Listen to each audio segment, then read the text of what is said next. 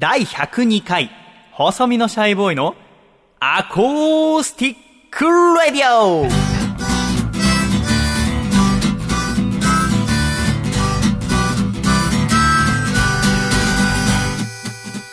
シャイ皆様ご無沙汰しております。細身のシャイボーイ佐藤孝義です。第102回、細身のシャイボーイのアコースティックレディオ。この番組は、東京都世田谷区三軒茶屋にあります、私の部屋からお送りしてまいります。この番組の構成作家はこの方です。どうも、構成作家の笠倉です。よろしくお願いします。朝倉さんどうぞよろしくお願いいたします。お願いします。そしてこの番組のアシスタントはこの方。どうも、アシスタントの楓です。よろしくお願いします。楓さんどうぞよろしくお願いいたします。ということで楓さん、はい第102回細身のシャイボーイのアーコースティックレイディオでございますが、すっかり春めいた陽気。す。ねえ、とっても暖かいですね、今日は。暖かいでございますが、これを収録しているのは3月18日の金曜日、配信は3月20日の日曜日でございます。うん20日は何の日ですか、楓さん？え、20日何の日？あ、お、ずるいぞ、今カレンダー見ただろ、お前。でも目が悪くてあんまり見えない。国民の休日ですね、3月20日は。うん。だってあなたも学校お休みでしょ？だって月曜日、振り替え休日で。あ、春休みなんであんまり関係ないんですけど。あ そういうことか。学生だからそういうなんか国民の休日はあよく分かってるのかと思ったら今春休みだから。そうなんです。気にしてないんです気にしてないですね。3月20日は何の日だって聞いてるんです。春分の日？え？春分の日？うん、まあ見たからな。春分の日。あそう、3月20日は春分の日でございますけど。ーなるほど。春分の日ってどんな日ですか？えー、春が、春が来た日。うん、うん、うん、うん。春が来た。冬っていうのは日が短いですけども。ふんふん春分の日っていうのになると、日が長くなる。うー日が長くなって、昼の長さと夜の長さが、一緒？うんって言われるのが新聞の日。まあほぼ私が言って すごい誘導してます。る 甘やかしすぎてる気もしますけど、あの、秋には秋分の日がありますけども、はい秋分の日もそうでしたね。過去にアコラジで秋分の日の時に、なぜ春分の日、秋分の日が設けられているのかって話しましたけども、楓さん覚えてますか？うーん、どんな話だったっけな？どんな話でしたっけ？私の話は全然届いてないですね。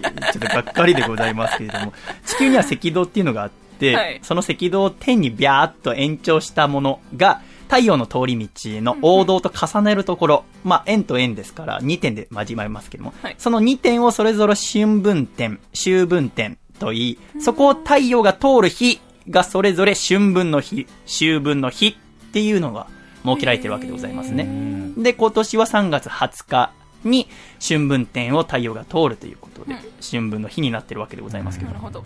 もちろん天体のことなので、20日が必ず春分の日というわけではなくて、来年はもう3月20日で決まってるんですけど、再来年はまだ決まってなくて、おそらく3月21日になると思う。へー。これは毎年、えー、だから来年のことは今年の2月1日に決まるんですよね。で、来年は3月20日がお休みですよって。再来年はまだ決まってないんだけど、計算式があって、そこに当てはめると、地球のお公転、太陽の周りを回るのは何日で一周しますか？1年？うん。365日。ああ、素晴らしい。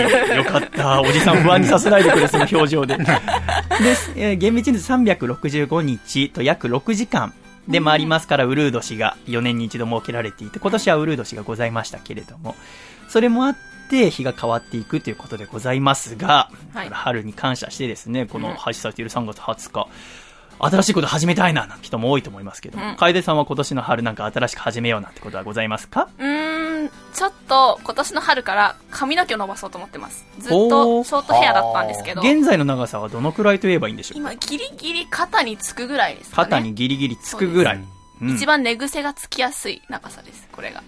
髪の毛の長さを表現するときに、ギリギリつくという表現は合ってますか？えギリギリつかないか、ちょうどつくじゃないですか。あーあまあ、逆の言葉ですもんね。確かに。ギリギリつく。それどうですか？私が間違えてますか？楓さんが間違えてますか？私が間違えました。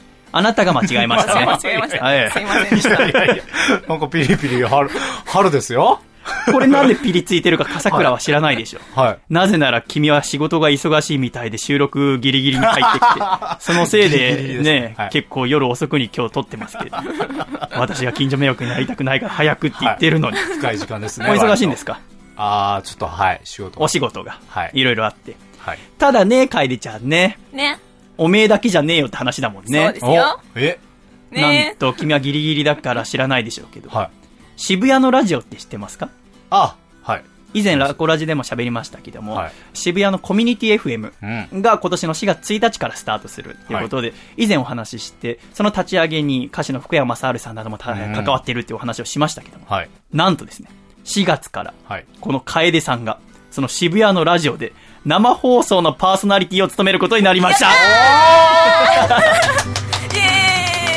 エよっ びっくりでございますよ、楓さん。いやいやいや。生放送の。そうなのよ。そうなんですまだ詳しい時間とか曜日は言えないんですけど、はい15分とか30分じゃないですよ。結構ね、尺。ええ3時間以上ありますからね。えすごいですね。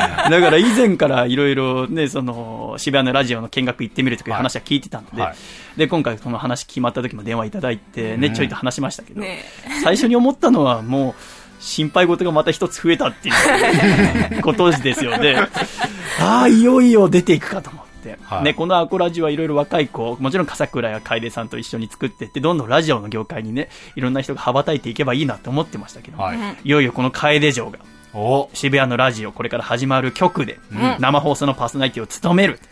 素晴らしい。メインパーソナリティですよ。えー、生放送の。できるのかな？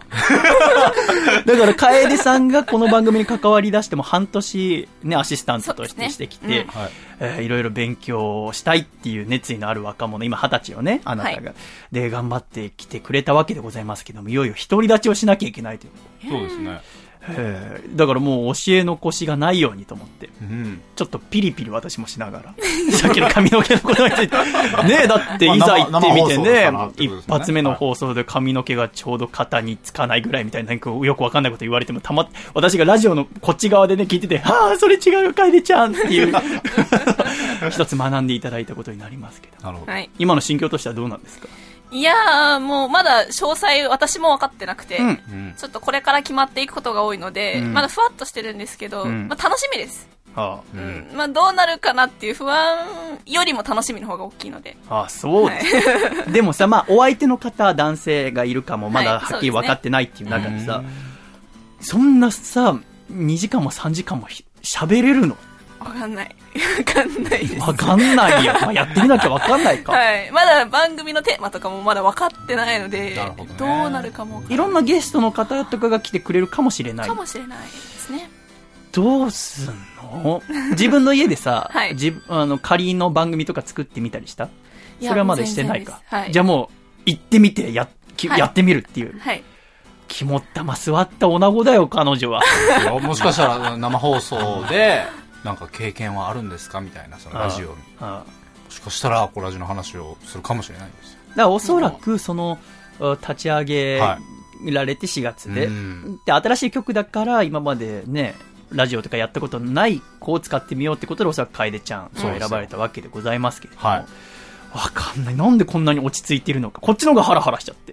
僕聞くの怖い。怖いでしょ？楽しみ反面、うんなんか、あ、頑張れって。大そう、電話かけた時も、すごい、私は割とこう、なんか、決まったんですよって言って、ウキウキで電話したんですけど、シャイさん結構なんか、え、大丈夫なの？それはどうなってるの？大丈夫なの？って心配そう。そりゃそうだぜ。3時間の生放送っていう情報を聞いうんて、まだ3時間とは決まってないけど、まあ仮にじゃあ3時間としだとしたら、少なくともこのアコラジよりも長いんですよ。そうですよ。ね。どうすんの？ねえ、だって渋谷のラジオはアプリだったりとか、はネットで全国各地で聞けるわけじゃないですか、聞こうと思えば。いけます。でもさあ、あなたとか埼玉から渋谷に行って、はいで、しかもサテライトスタジオ、だから外から見ることができる。見えますよ。ねえ。言ったらあのスペイン坂スタジオみたいな東京そうよ FM のええ周りからこう見られながらの喋りそうそうなのまよ。るでアコラジとは違う感じ そう、だから人が見てる中で喋るんでしょ？喋れるんですか？いやー、どうでしょう。まだやったことないんでわからないでまあですもけど。周りもそういう子ばっかりなんですかねそのあわかんない。私はわかんない。楓ちゃんだけではないですよねもまあ、ちろんもちろん何人パーソナかリティはいますね。そうだよ女ね。性パーソナリティで。まあ、私よりも年上の方が圧倒的に多いですけど。ああ、うんそうなんすか。ああ、怖いよ。楽しみですけどね。そう楽しみ楽しみにしててください。私も楽しみなんで。4月からもうあっという間ですよ。なんでさ、そんなに準備をしないで大丈夫なの？いや、準備全然この子準備しないの。何 そうですか？の準備もしないよね。そう、そうですか？だって私は、はい。ラジオ、この番組やり始めたのは2014年の4月。そうですね。で、ラジオパーソナリティになりたいと思ったのは、2011年の地震があった時だから3月11日。で、えーそのまま喋るのが不安だったの。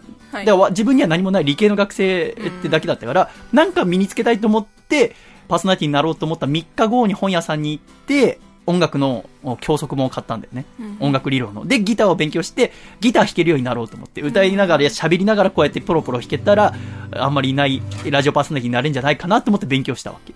うん。で、そこから勉強し始めて4ヶ月後から銀座で流しとして歌うようになって、お客さんの前で喋ったりして、おしゃべりの技術とか、なんとか身につけたいなって思ってから、やっと3年置いて自分の番組始めたのね。うん。であなたは半年前にこの番組に来たじゃないですか。はい。特に慌ててないじゃない。そうかもしれない。かり、こう、落ち着いて喋ってるじゃない？慌てて私みたいにギター買ったりとか勉強したりとかいうわけでもなく。まあ、テコンドーはしてきましたよね。まあまあ、確かに。でもそれはもう大学入った時からやってる。そうですね、大学入った時ね ラジオパーソナリティになりたいからテコンドーを勉強し始めたら、それはそれで私ちょっと褒めちゃうけどあで。もちょっと、うんあの、大学に入って、まあ、大半の人は部活よりもサークルに入るんですよ。まあ、こうね。う、バイトとも両立しやすいし、楽しいし、みたいな。うん。ただ、まず、こう、体育会っていうので、就活に有利かなっていうのと、あと、テコンドーってなかなかこう、珍しいし、あ私は高校生の時とかはあまり運動しなかったので、そんな私がテコンドーをしたらちょっと面白いかなっていうので始めたので、あ。まあまあまあの、先週、先々週ぐらいから、あ、はい。ああなたの一つ上、大学3年生、これから4年生になる子たちが就職活動が始まったじゃないですか。はいいうことは、まあちょっと時期の前後はありながらも、楓さんも1年後から就活が始まるそわけですよね。うですね。そしたらあなたはどうするんですか？私もわからなくて、どうするんだろうって今思いながら、あのー先輩を見てますけど。遅いよね、全部がなんか。わかんない。いや、そんなもんですよ。いやいやいやうちの妹今就活してますけど、何年生今？あの、それこそ3年生で今3年生、次これから4年生。もう今、就活真っ只中ですけど、うん全然何にも考えてなかったです。本当に。だから私船の学校だったので、はい。船舶のお免状とか取るのって結構早くから、大学2年生頃からもう先生がせかしてくるからね、だから周りがやってたからよかったのかもしれないけど、おす、だから、赤井さんと喋ってて、パーソナリティになりたいっつって、特にアナウンススクールに通ってる様子もないし、かといってあんまり口出しするのも面白くないから自由にやってほしいから、はで、ほっといたら、渋谷のラジオ、パーソナリティになります。っつって、あ、じゃあパーソナリティになろうとしてんのかなって思いつつ、でも、学校行ってるわけではないでしょ？とりあえず部活は最後までやり遂げたいので、うんうんうん。部活の引退までは、もう、そっちに専念しよう部活の引退までってだっていつまで？3年生の10月ぐらい。それじゃ遅えぜ。当たり前だけど。でも部活はやっぱりまあやりたいんですよ。ねいやいや、部活やるのも大切だけど、だって3年の10月で秋でしょ？はいその時にはもうみんなアナウンススクール卒業したりしてるよ、アナウンサーになりたい人は。ねはい。だってそこから半年のカリキュラムもしと、半年じゃ短いけど、はい半年のスクール入ったとしても、もう就活始まっちゃってんだぜ。まあなんとかなるかなって思って。わかんねえなそれは。だから私は結構私はあなたと真逆。だから、先にいろいろ調べて、あ、こんだけ余裕あるんなら、ここまでは好きなことやろう。うんとかやり、い尽くそう。と思うパターンだから、先に考えちゃう。あ、考えました、それは。結構調べて、いろんなアナウンススクールとかもあ調べてうん、こう、時期とか、期間とか調べたんですけど、結果、うん。やっぱり部活を最後までやったっていうのを残したい。なるほど。なるほど。じゃあその、秋口までやっても、なんとか間に合うってこと？間に合わせるように、そう、間に合わせる。まあ、わかんないですけどね。だから、自分のラジオやり始めて、もしかしたら、ミキサーとか、そのディレクションの方に興味がいくっていう可能性もありますから、まだわかんないいやこいつはそっちには行かねいかないですか？へそえ。絶対、へーって言ってますよ、本人。まあまあ私、私自身は結構変わったりするのかなともちょっと思ってだって私がこんだけ半年間やっても全く機材の準備とか手伝わないじゃん。ずっと座ってルイボスティー飲んでんじゃんお前さっき打ち合わせの時なんかお絵描きしてたよな。ふざけるなよ。わかんないですよ、イラストレーターって。何の絵描いてた？あれなんか、卒業式の絵かなんか描いてなかはい、っあの、スポーンってやるあの筒の絵。た。何のノスタルジーに浸ってんのか知んねえけどよ。ハラハラしろよ、自分の番組が始まんだからよ。なんで私の方があたふたしなきゃいけないの？まあわかんない。私があたふたしない分、こう代わりにシャイさんがやってくれてるから、まあ大丈夫かな。なんで私に押し付けてるの？代わりに。私の分までシャイさんがこう慌ててくれるっていう安心感を。あそう。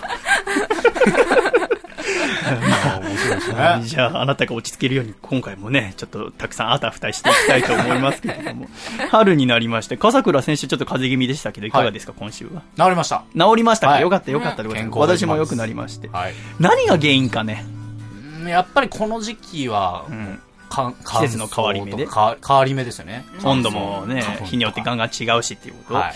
私も、体調を最近崩しがちだってことで、ちょっと反省して、早寝早起きしようと思って、うん。12時ぐらいには寝て、朝6時とか7時に起きる生活にしようと思って、えー生活時間帯を改善したんですけど、いつもランニングを夜やってたんですね。はい。それをじゃあ朝にしようと思って、起きて、えー朝ごはん食べてから走るようにしたら、夜と違って、まあ、ランニングは世田谷公園っていう、う家から走って15分ぐらいかな、のところに行って、公園内を一周して帰ってくるんですけど、決まった時間帯に同じ人がいますね。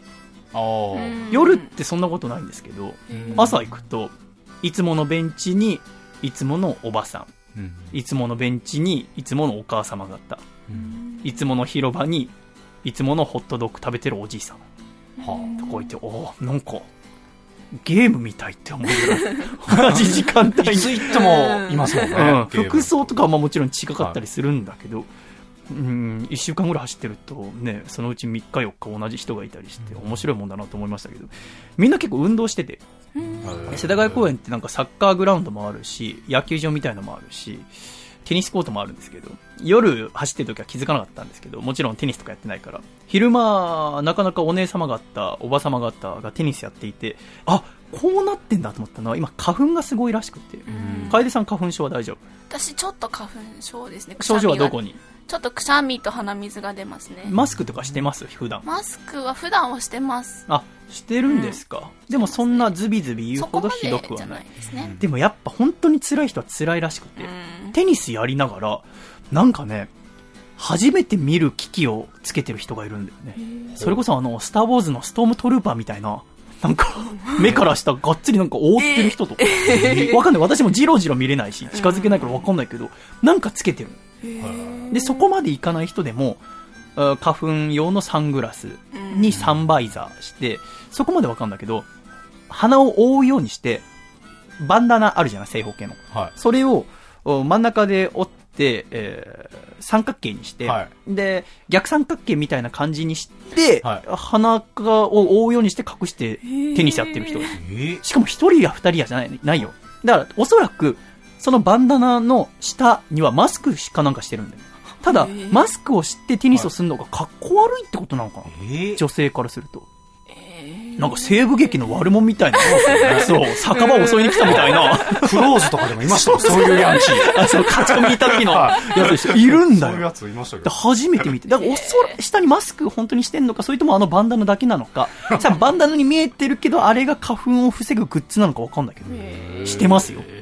だから結構発見があって、花粉症は怖いなと思いながら、でも新しい、ちょっと生活改善していろいろしなきゃいけないなって思いますけど、その風邪で苦しい時ちょうど1週間前ぐらいもう起き上がれなくて、はい。動けなかったから、どうしようかなと思って、私、えー3、4ヶ月前ぐらいから Amazon プライムっていう、Amazon の有料会員になってますから、はい。月400円ぐらいなんですけども、はい。その中で Amazon プライムビデオっていう、定額制のビデオ見放題のサービスがあって、笠倉入ってんだっけ、入ってます。何見てますか？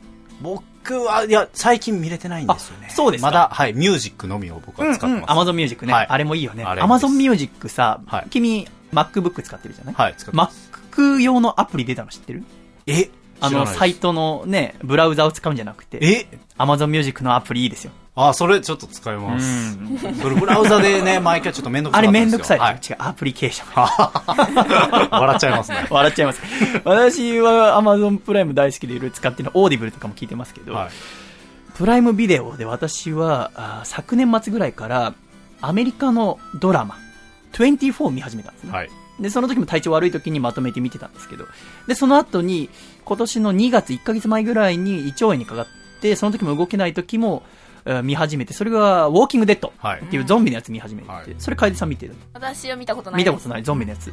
で、面白いんですよね。うんで、24はシーズン4ぐらいまで見て、ウォーキングデッドはシーズン5ぐらいまで見たんですけど、はいなんかね、すごく面白いんですけど、とにかく人を殺すんですよね。あうんえーそうですねそれはそうですよ。テロの話ですから、はい24は。で、ーはい。ウォーキングデッドはゾンビを殺すんですよねうん。で、ゾンビ、ウォーキングデッドに出てくるゾンビはどうやったら死ぬかっていうと、頭を貫くと死ぬんですよ。そうですよね。他のとこどんだけ刺したりしても死なないんですよね。で、頭を鉄砲かなんか鈍器で貫くと終わるんですけど、はいあんまり気持ちのいいものではないんですよね。変な音なるんですよね、あれね。えーこしょえそうそうそう。嫌な音なるんですよ。で、私、近所迷惑にならないように、結構性能のいいね、モニターヘッドホンで聞くから、右から左に、クショワって あー、あーって言ってたんだけども。で、そんな、なんか今回体調崩して、また動けないからなんか新しいドラマ見ようかなと思ってたら、アコラジオールスターズでプロレスラーの福田博さんが、グリーがいいよって教えてくれなるほど。た。グリーって、楓さん知ってます？あの、グリークラブの話ですよね。グリークラブってさ、日本ではあんまりないと思うんだけど、楓ちゃんはアメリカに住んでたから。はいはいグリークラブって何ですか？あーあの、合唱みたいな感じですか？うん。うんなんか踊ったりしながらみんなで歌うのよね、うん男女が。そのグリーっていう、もうアメリカとかじゃ大ヒットしてる、もうシーズン6で全部終わって、プライムでも、あーシーズン5まで配信してるんですけど、それ見始めたんですけど、面白いね、グリー。へー笠倉見たことある？僕ないですね。もうね、とにかく歌うの。うん。舞台はアメリカのオハイオ州にある高校、ハイスクールでございますけど、私映画とか見ていって、アメリカとかの、はい学校のシーンが映る映画大好きなのね。うん映画の中で学校のシーン映るとなんかワクワクするんだけど、うんグリー何がすごいって、グリーの中の70%は全部高校だから。ずっとウキウキでございます。でね、でね、はい。私ちょっと楓ちゃんにいろいろ聞きたかったんだけど、はい。なんかネットで調べはきっと出るんだろうけど、なんかネットで調べるのも面白くないなと思って、そのグリー見てて高校が出てくるんだけど、やっぱり男子の花形はアメフト部の選手たち。あー。それは本当なの？多分そうですね。多分そうだよね。うんで女子の花形はチアリーディング部なんだよね。うん絶対そうですねあそれそうなんだ。そのグリーンに出てくる学校は、はいアメフトはそんな強くないんだけど、チアリーディングはもう何連勝もしてるような強い、えー人たちなのね。で、聞きたいのは、はいアメフト部の選手たちは、はいまあ私服、アメリカの人たちって基本私服じゃない。ねまあ学校によるだろうけど、うんその、出てくるグリーンの学校は私服なんだ。はいで、アメフト部の選手は、アメフトのおジャケットを羽織ってる。アメフト部だけが持ってる。はいはいはい M っていうパッチワークが入ったのを着てるんで、それはなんとなくわかるんだ。そうですね。うん。女性のチアリーディング部は、はい。チアのコスチュームのまま授業を受けたりするえー？そうなんですか？の。ねわかんないの 私、あの、アメリカで高校まで進学してないんで。でもわかんないんじゃないのえ、でも。だから登下校もおそらくチアの格好なんじゃないか。そう。なんか、え、でも私も最初ギャグかと思ったんだけど、はい。私シーズン今2の途中だけど、ずっと授業の途中もチアの格好着て。え？ああ、でもちょっとわかるかもしれなで、い。そのチアの子一回抜けたりして、そのチアのユニフォームを返却しなきゃいけなくて、私服で授業を受けてる時とかも、ああ、早くチア部に戻って、あの、服着ながら学校生活を送りたいって喋ったりするんだよね。え？それ見て、ちょっと、あの、チア部って着てんのかな私はか高校まではアメリカで進学してないので、うんしかも日本語学校。そうですね。あの、向こうに行った時も日本向こう行人った時は学校カリフォルニア。そうです。カリフォルニアの日本人学うん校だったんですけど、まあ、ちょっとだけ、1年半ぐらいだけ現地校に通ってた時期がああって、、そうなの？そうなんです。中中学学かな？こう、ちょうど日本に戻ってくる直前ぐらいのへー。1年半うんは現地校に通ったんですけど、あそう。そうなんです、そうなんです。えあの、あのさ、はい。いじめられっ子はさ、はい。廊下すれ違う時にさ、なんか、でっかい紙コップいっぱいのファンタバッてかけられるんだけど、そういうことあんの？いや、そんな、そんなことないですよ。ないの？平和な学校でしたよ、ちゃんと。グリーブに入る子は結構落ちこぼれって言われてんだよね。うん。だから、好してんだけど、グリーブのこう廊下歩いてると、アメフト部のやつがもうパンパンアメリカの紙コップでかいじゃん。その中にたっぷり入った着色料、ギッチギチのジュースを顔にバッシャーかけられるんだよ。悪いですね。あれ本当にあんのかジュースかけるのはなかったですね。なあ、ないか。ないですけど、あと、ちょっとイラッとすると、廊下にさ、こうやってロッカーが、はい。あね、えーアルミ製かなんかがあるんだ、はい。ロッカーが並んでんだけど、そこにバンって叩きつけられて、ボーンってなるっていう シーンが毎回のようにあるんだけど、あれもちょっとアメリカっぽいんだよ。いや、そのシーンに遭遇したことはないですけど、ないか。その、私が通ってた中学もロッカーがあって、ああの、ドラマに出てくるような大きいロッカーじゃなくて、もう少し小さめの教科書とかを入れるようなロッカーなんですけど、結構ボコボコだったり。したので、はいもしかしたらそういうこともあるのかもしれないですね。またね、まあ、ロッカーってさ、私も高校ロッカーあったけどさ、はい。まあ、普通に閉めるじゃない。で、はい鍵かける。もう閉め方雑。もう手で、なんか、旗、ビンタするようにして、パンパンみたいな。パンバーンみたいな。閉まるんで、かっけえと思って、すごい憧れるんだ。あ、わかんないか。あ、でも、あの、やっぱりアメフトとかチアっていうのは、うんもう学校の中でも花形か花形。中学とかは、その、そういうクラブチームとかが学校にはないので、あれなんですけど、あまあ場所によるかもしれないですけど、うんただ、やっぱりこう、学校に行くときに、こう自分の応援してるスポーツチームとか、所属してるスポーツチームの T シャツを着るっていうのは結構ありますね。はいなるほこどう、好きだよとか、僕はこのチームだよっていうアピールをうん T シャツとかジャケットとかうん。でしますね。だから学校のジャージとかうん T シャツも中学でも売ってますし、もちろん高校も売ってますし、結構みんな高校とか、その高校で所属してるチーム、まあサッカーなりアメフトなりチアなりのパーカーとかを着うんて投稿してるっていうのよくありますね。それって、日本じゃなかなかないよね。そうですねうんだって、いくら野球部だからって横浜高校の選手がユニフォームで登下校しないでしょ。多分こう、なんていうか誇らしいというか自分がそのチームに所属していることがすごく誇らしいので、もう私はこのチームだよっていうのをもう周りにガンガンアピールしながらあ生活するっていうのはあるかもしれないね。また似合うんだよね、海外の人たちがそういうの。すげえかっこよくてさ、ちょっとグリーは今見てて非常に気持ちよく見ながらご飯食べてますよ。最近もご飯食べるときはグリー見ながら。もうね、すげえ歌うの。すげえ歌うとは聞いてたの、福田さんから。はい。はでもまあ、あー10分に1回ぐらいかな。いや、5分に1回歌うんだよね。えすげえ歌うよ。めちゃめちゃ歌う。気づいたらすぐ歌うから。ー、えー、だから言いたいことは歌の中にあるんだよね。なるほどそう、またかっこいいんで、ジャーニーの Don't Stop Believing とかが、まあ、ブワッサー歌うんだけど、うんべらぼうにかっこいい。えもう主人公、まあ、いろんな子にスポットあったんだけど、男の子の主人公のフィンっていう、身長190センチぐらいあるのかな、アメフト部の人がかっこいいしね、歌もうまいしね、あんな風に歌いたいなって思いながら見てますい。うね。ん。アマゾンプライムは非常に素晴らしいでございます。はいぜひ見られる方見てみてほしいと思います。うんちょっとじゃあ、あと、アメリカの学校に詳しい方、ちょっとチア部の事情をいただいたら。私もチアやってましたよ、アメリカにいるとき。ええあの、もっとちっちゃい時そんなに足短いのに？小声でうるせえ俺のコンデンサーマイクは拾ってるぞ。後で編集するときへこむだろう、俺。うるせえ。ちょっとだけやってました、地元のえーすごいチ。アで。それはどういうチア？まあ、なん、なんでしょうね。まあ、地元で、まあアメフト部応ちっちゃい援したりとかそこまでじゃないです。本当に、あの、小学生ぐらいの子たちが、まあ、体を動かす目的ですね。んはい。やってました、ちょっとだけ。すぐやめちゃいましたけど。えー、あそそれは何？その中でやっぱいじめとかあって？ないです、ないです。そうなの？あの、なんでやめたの？キビキビ動けなかった。キビキビ動けなかっそう、チアリーディングって、やっぱりこう、動いてる時と止まってる時のうんメリハリがあるじゃないですか。た。はあピシッと止まる時は止まるみたいうんな。あんまりこう、ピシッて止まれなくて、向いてないなと思ってやめました。いや、あのさ、これも別に怒ってるわけじゃないんだけどさ、君ってさ、半年もさ、はいこうやって喋ってんのにさ、はいそういうチアやってたとか言わないよね？情報ってことですか？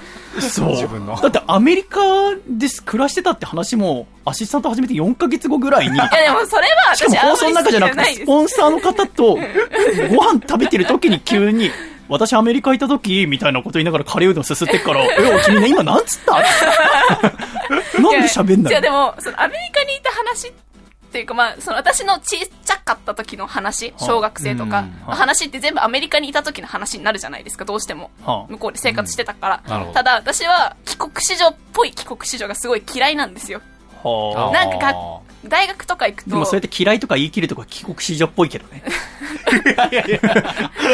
言われてます。やだ。なんか服装とかでもわかるじゃないですか。特に大学入ると、大体こう帰国子女の子って、スキニージーンズにリュック背負ってるんですよ。いやいやいやいや。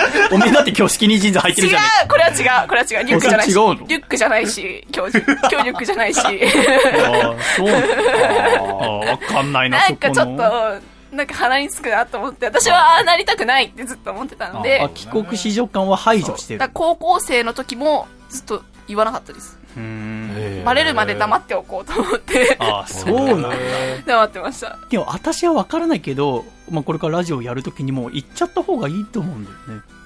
あーこうキャラクターとして、キャラクターじゃなくて、はい。あなたの性格、やっぱ普通の日本人じゃないもん。ちょっと変だ 私は、日本人は日本人ですよ。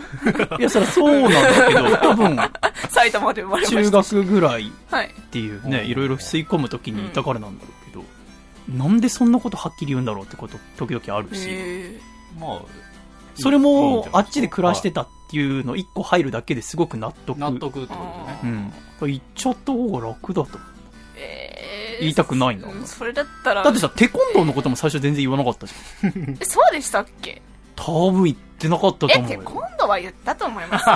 あ、じゃあテコンドーを押していきたいのうん、テコンドーは押してます。あ、それは ね、この3月20日も大会なんでしょ？これ配そうですね信されてる。うんそうです。優勝狙っていくんでしょ？優勝狙ってますよあ。そうなんです。うんでもさ、はい。なんか、この収録始まる前にさ、はい。私は必死にいろいろ準備をしてるわけじゃないですか。ね。ん資料集めたり、メール印刷したりさ、うん。その間、なんか笠倉となんか勝負下着の話とかしてますよ。俺、うるせえと思いながら、あんな話するなら、勝負した。いや、験担ぎの話ですよ。そうそうそうそうそれ、それだけ言っいや、たらだからさ、僕もさ、ね、うん この学習机でさ、いろいろ台本の最終調整しながらさ、左側からくだらねえ話聞こえてくるけどさ、これでちょっと黙っててって言ったらまた準備遅れるからさ、黙って準備してたけど、はいなんかくだらねえこと喋ってんなっいや、て。でも流れがあっての話ですからね。どういうこと？そうです。その20日がちょうど配信日と同じ日に大会があるんですよって話かあら、験担ぎってあるのっていう話になって、験担ぎじゃないけど、決まった色の下着着てますねって話をした決まった色って何色なの？白白。白白か。まあ白はね、はい道着にも透けないからね、そうですね。いいんじゃないですかね。うん。では、第102回放送。いや、全然まとまってないわ。改めて俺が下手くそだってこと。下着は透けませんからね。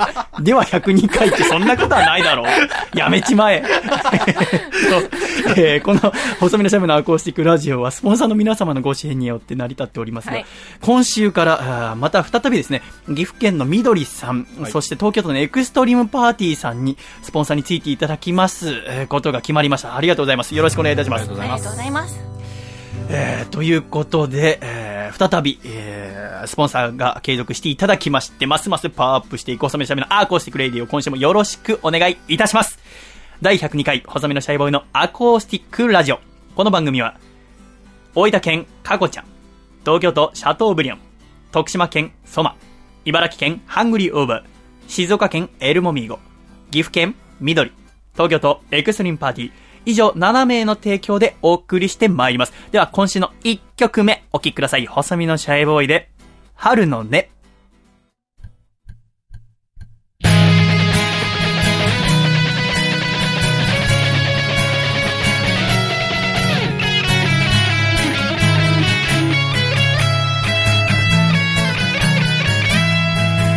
桜散るも知らず一人の夜は寂しいから。都会心揺れるこれも青春涙を噛む。ある日荷物ふるさと君から届いた段ボールには丸めた画用紙と短い手紙が入ってた。どうせあなたのことだから暗い部屋の中で一人泣いてないか心配だわ。私絵を描いてみたのを飾ってね。見るたび私思い出してお君がくれた春風に揺れている。丘にそっと咲いた花の絵は優しくて美しく凛として君を思い出させるよおお並んで咲く二輪の花に君と僕を照らし合わせると青空が眩しい画用紙から聞こえるのは春のね今日は君に向けて手紙を書くよ。愛しさが不格好な文字を伝え届けばいいな。ふるさとの君に。夕暮れ見れず夜遅い帰宅も明かりともせばサイズ合わない額入れられた君の笑顔。おかえり。君は元気でいるのかい？連絡もよこさないって怒るなよ。次の休みには帰るから。駅のホームで待っててくれないか。涙で迎えておくれよ。君がくれた春風に揺れている丘にそっと咲いた花の絵は見るたびに恋心ざわめかせ。淡く苦しめさせるよう。おお春夏秋冬いつの日も僕は君を忘れずにいられるよ青空が眩しい画用紙から聞こえるのは春のね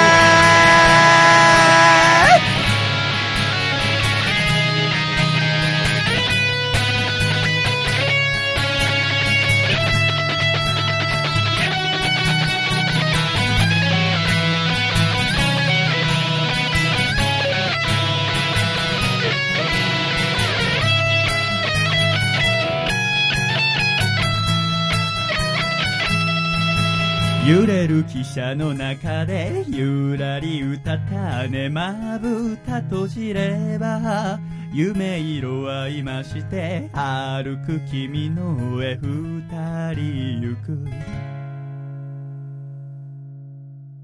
ありがとうございました。細身のシャイボーイで春の音でした。では、コマーシャルをお聞きください。いよいよ歴史が動き始めた日本一の歌舞伎者集団プロレスリングバサラ。続々と今後の興行が決まっております。2月5日埼玉わらびレッスル武道館。2月21日大阪市大淀コミュニティセンター。2月26日横浜ラジアントホール。3月3日埼玉わらびレッスル武道館。3月13日東京北沢タウンホール。3月28日名古屋千草小劇場。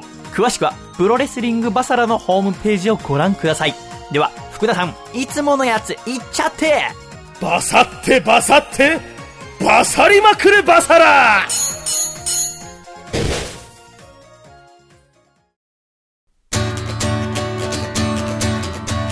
川崎市、ラジオネーム、豆山ビーンさんからいただいた、細身のシャイボーイがお父さんと仲直りする方法。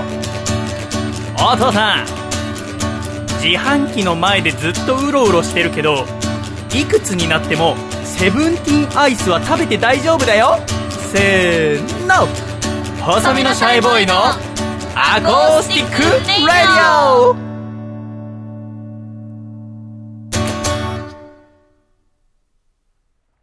シャイ第102回細身のシャイボーイのアコースティックレディオ改めましてこの番組は細身のシャイボーイと楓と、よ笠倉で。お送りしてまいります。どうぞよろしくお願いいたします。お願いしろしくおます。願いします。さて、楓ちゃん。はい。春といえば出会いの季節でございますが、恋の季節でもございますね。そうですね。そういえばさ、楓さんさ、はい。なんかバレンタインデーの時に男性からチョコもらったって言ってたけど、ああれどうした？な、どうもしてない。あの時だって我々が言ってたのは、そうそうそう。チョコ渡しなさいって言ったんだよね、2月の時に。でも、まあ、シフト合わなかったの？ちょっとシフトが合わなくて、あの、その人朝に入る人で。その時だ、なんだったっけ？バレンタインデーの時に、はい同じバイト先の男性が手紙付きでチョコをくれた。まあなんか、まあ手紙にちょっと一言、二言、うんこう、どうぞっていう感じで書いてあって、で、結構いい感じのチョコが入っうん。てたっていう。で、バレンタインデーの時なんであげなかった？まあシフトも合わなくて、じゃあ1ヶ月ありゃで、ホワイトまあでもデーがあるホワイトデーあるからって思ったんですけど、特に何もしませんでした。忘れてたかも。まあ向こうもそんな、なんであげないの？くれたのに。いやなんか、どう、どうしようかなと思ってたら、終わっちゃったんで。あえ、ダメですか？わかんない。わかんないっでていうのはも向こう、に気があるかもわかんないし、こっちも別に気はないし。だから私恋愛の相談とかすごくよくされるんですけど、それはなんでかって、私が人生でほぼ恋をしたことがないから、うん。相談されても何も言わないんですよ。うん。こうしろっていうのは。うんあだから、うんみんな一方的に言うだけっていうで、私はもう自分が役に立たないの分かってるから黙ってるんですよね。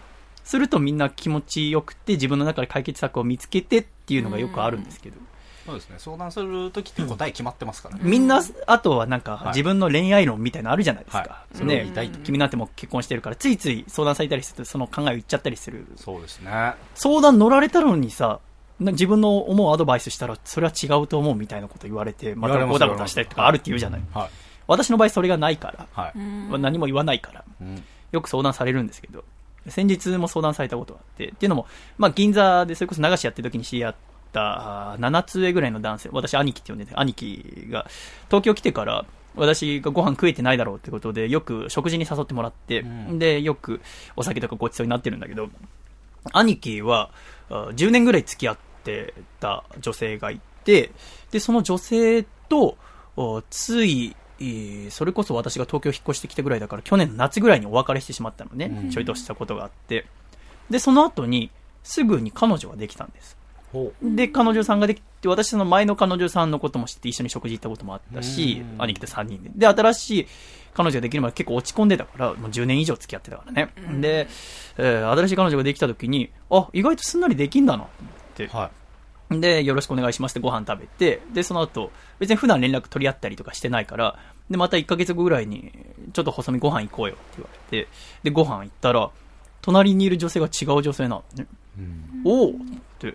で、ご飯食べてる時に、新しい彼女だって言うから、おんやと思って、1ヶ月前にもいたじゃないと思って。で、ご飯食べ終わった後にちょっと連絡してみて、前の彼女さんとはどうしたんですかって。あの、ふ二股ですかっていう話をしたら、そうじゃなくて、あの、別れたんだっつって。で、おお付き合い始めたんだっつって。うん。ああ、そうですか、つって。で、そっから、あー今日に至るまで、だから東京出てきて7月からあー9ヶ月ぐらいの間に、6人彼女が変わって私、その度ご飯食べてるんですよね。え？へえ。でまあ、月1まではいかないけど、うん続かないんですよ。うんまあ、すごくかっこいい人だし、人当たりもいいからうん、恋人ができることに関しては何の色もないんですけど、うんでもそれまで10年間ずっとお付き合いしてって、もうすごく誠実な人だから浮気とかもちろん一回もしてないんですよね。はいその兄貴が6人彼女を変えて、しかもなんか一夜限りみたいな関係の人も結構いるらしいんですね。え？なんでそうなったんですかっていう話をしてて。はで、相談されるのは、飽きちゃうんだって。言うの。飽きちゃうんだって。だから、い。はい。そのずっと10年間付き合ってた時は、ずっと一人のことをずっと好きだった。ね。で、それで、まあ、うん振られるような形でお別れして、その人のことをちょっと思いながらも、じゃあ今でもその元々付き合ってた人が好きかって言ったらそうじゃなくて、うん。新しい人が目の前に来た時に、あ、この人好きと思うんだって。で、お付き合い始めるんだけど、1ヶ月か2ヶ月するうちに飽きちゃうん。なんかご飯とか食べてもあんま楽しいと思わないなって。最初お付き合いしましょうって言った時の、よし、この子と一緒に幸せになろうって気持ちがなくなっちゃうんだって。はその飽きちゃうっていう気持ちって、僕、わかんないんだよね。もちろん恋愛をしてないっていうのもあるし、ん趣味とかにおいても、私14歳の時から好きなものって言ったら、ラジオぐらいしかないから。で、ラジオは、もうずっと今でも1日10時間、12時間ぐらいベアって聞いて、で、ね、こうやってラジオを仕事にさせてもらってるから、もう一日中ラジオについて考えてればいいから、別に他のことについて知ろうと思ったこともあんまりない。うんだけど、だからといって、秋っぽいっていうのが悪いとも思わないよね。だってそのためには一回こう、ポッて着火してるわけじゃない。うん。何かに興味を持ってそれを取り掛かろうってしてることが私はあんまりないっていうのが、だからちょっと飽きちゃうっていう気持ちがわからないのと同時に羨ましいって。かえりさん最近なんか飽きたことありますか？飽きたこと？まあでも私結構秋っぽい性格で。あなた結構いろいろ取り組むわよね。そうなんですよ、ね。だから飽きちゃうっていうよりいろいろやってみまあて、そねそんな続く。で、なんか、まあ、ちょっと自分に合わないかなとか思ったら、うんまた違うことを選べばいいかなって思って、うん。また、こう自分に、が興味を持ったこととかに、こうんうふらっと言って、あ、面白そうと思ってやってみて、で、また別のことが見えてきたら、あ、もしかしたらこっちの方が面白いかもしれないと思って、ちょっとやってみて、どっちにしようかなって考えて、うんあ、やっぱ、ちょっと後から来たやつの方が面白そうみたいな感じでコロコロ変えちゃう。うん。ので、ちょっと秋や、秋っぽいって気持ちもわかるんですよね。そのさ、秋っぽいっていうことをさ、引け目に感じてる？それとも別になんとも思ってない？私は結構引け目に感じます、感じてんだ、うん。うん。僕、まあなんか秋っぽい人って飽きることに対して引け目は感じてないと思ってたんだよ、ね。趣味とかなら全然いいんですよ。うん趣味ならまあ自分が勝手に楽しくやってることだし、自分がやりたいことをその時、その時にやってればうんいい。でも、こう、人間関係とかにおいても、人間関係秋っぽいの？係秋っぽいですよ。へえ。すぐここなんていなくなるぜ。飽きた。ら、シャイとデブっつって。いや、デブ そこかさぐらいで。だから、その、どうしても趣味だけ、趣味だけに対して秋っぽいならまだしも、えーやっぱ秋っぽいっていう性格がいろんなところに、こうなんかこう、使われちゃってるのが、やっぱりちょっと引け目には感じますね。あ直し、直、でもまあ、こういうもんなのか自分はって思ってますけど、ー笠倉とか僕は、逆になんか趣味とかがそんなに要は数ないっていう、新しいことポンポンポンポン挑戦したりあんましてないから、そういういろんなことにチャレンジする人のことがいいなっていう面もあり、ただ今続けてることはやめたいとは思わないわけですよね。だから勝手に秋っぽい、飽きちゃうっていう人は、私の中では、あーそれを決して気にしてはないと思ってたんですけど、うん。その相談うんして、う兄貴の相談事は、この今の飽きちゃうっていうのを何とかしないといけないけど、どうすればいいのって言われて、うん。私はこれに関してうまく、今まで恋愛については答えてこなかったけど、飽きちゃうっていう事柄になってから、恋愛から。うん。なんか答えなきゃと思いながら、この一週間、一生懸命考えたんだけど、出てこなかったんですよね。この飽きちゃうってことに対して、どうすればじゃあ長続きするのかとか、本当に女性が変わるっていうことが、飽きるっていう、その趣味とか人間関係のことと一緒として当てはまっていいのかっていうことに関して、うーん、わかんないと思っていた一週間だったので、曲を作りました。聴いてください、細身のシャイボーイで、飽きちゃうんだ。飽きちゃうんだ運命の出会いすらも新しい対象に興味完全に持ってかれている。飽きちゃうんだ優しさ口にしても愛情の継続に四苦八苦している。おめかし駆け引きしまいにゃ騙し合い。はあ忙しいねああ笑顔で近づき気づけば混じり合い。はあ恐ろしいね。ああ素敵な二人でいたいけど。飽きちゃうんだ。運命の出会いしても。新しい対象に興味完全に引っ張れてる。飽きちゃうんだ。偽りを口にしても。愛情の継続に四苦八苦してる。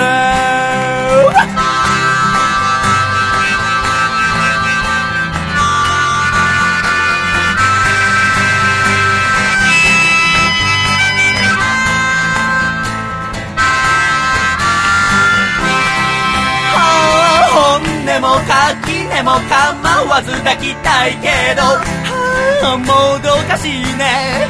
はあ真面目なふりして声すらかけぬのもはあいじらしいね。はあ素直な気持ちでいたいけど飽きちゃうんだ。思いは夜空を越手届かぬ場所へと消えちまったけれど愛してるんだ。えそれさえ言えたのなら違ったのかな。飽きちゃうんだ。運命の出会いすらも新しい対象に興味完全に持ってかれている。飽きちゃうんだ。優しさ口にしても熱量の継続に四している。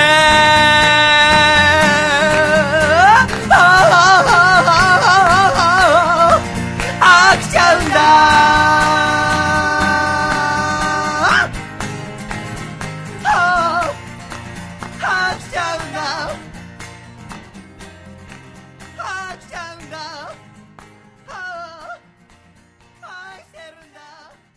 ありがとうございました。細身のシャイボーイで飽きちゃうんだでした。ありがとうございました、楓さん。はい。こんな曲ですが。うん。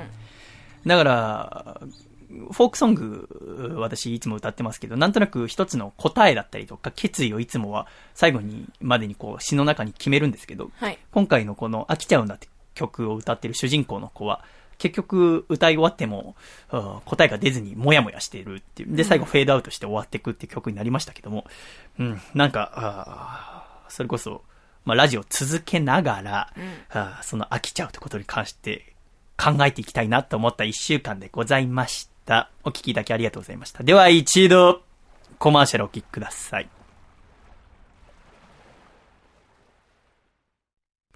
アコラジオ聴きの皆さん、お元気ですか？?2 億万年に一人の逸材、竹下幸之助です。プロレスラー竹下幸之助の強さの秘訣は、離乳食から食べ続けているつくねにあります。ぜひそのつくねを僕の両親のお店、焼き鳥大吉千島店でご堪能ください。名物おかみと美味しい焼き鳥があなたのお越しをお待ちしております。お店の詳しい営業日やアクセスは焼き鳥大吉千島店で検索してみてくださいね。大吉の焼き鳥食べてデッドリフト200キロバンバン上げたったらええねん。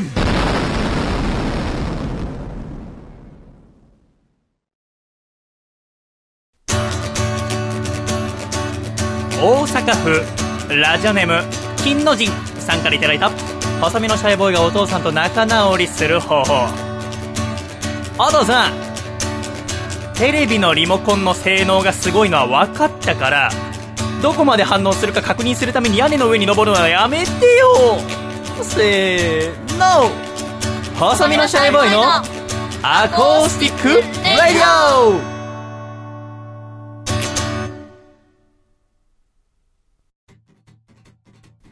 今、ツイッターとか、トイレ LINE とか、Facebook、インスタグラムとか。インスタグラムねもう SNS なんてもう溢れるほどあるじゃないですか。にゃまあ私もこう見るのは結構好きで、あ人がどんなことしてんのかなとか。そんだけ見てたらさ、時間足りないでしょ。うーん、まあでも、限られた人のしか見てないので、うん。興味のある人とかしか見ないので、まあなんか見るのは好きなんですけど、その、LINE とか Twitter、Facebook とか SNS 類って、どれもプロフィール画像があるじゃないですか。プロフィール画像。いわゆるアイコンという。そうですね。はいうん。まあ、シャイさんだったら、いえ。自分の細身のシャイボーイって書いてある写真を、まあ、アーティスト写真だね。そうですね。とか、さくらさんのツイッターだったら、はい。ジャージの写真をうん。はい。設定してたりはい。するじゃないですか。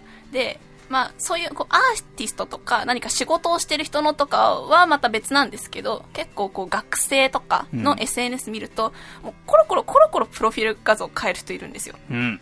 まあ、特に女の子なんですけど。あなんでそんな変えるかなってぐらい、てかそんな写真あるのってぐらい、しょっちゅう変えてる子がいて、あ。彼女たちが投稿してる写真の中で、なんとなく自分の中で引っかかってるのが、ん恋人と一緒にいるのは明らかだけど、相手の顔は写さないっていう写真を結構載せるんですよ、みんな。なんで？例えば、わなんででしょうね、こう、その投稿文とかにも別に彼氏と一緒にいますとか書いてないし、顔も写ってないんですけど、服装とか、あとは腕時計とかで、明らかに、ああ、男の人だな、彼氏といるんだなってわかる。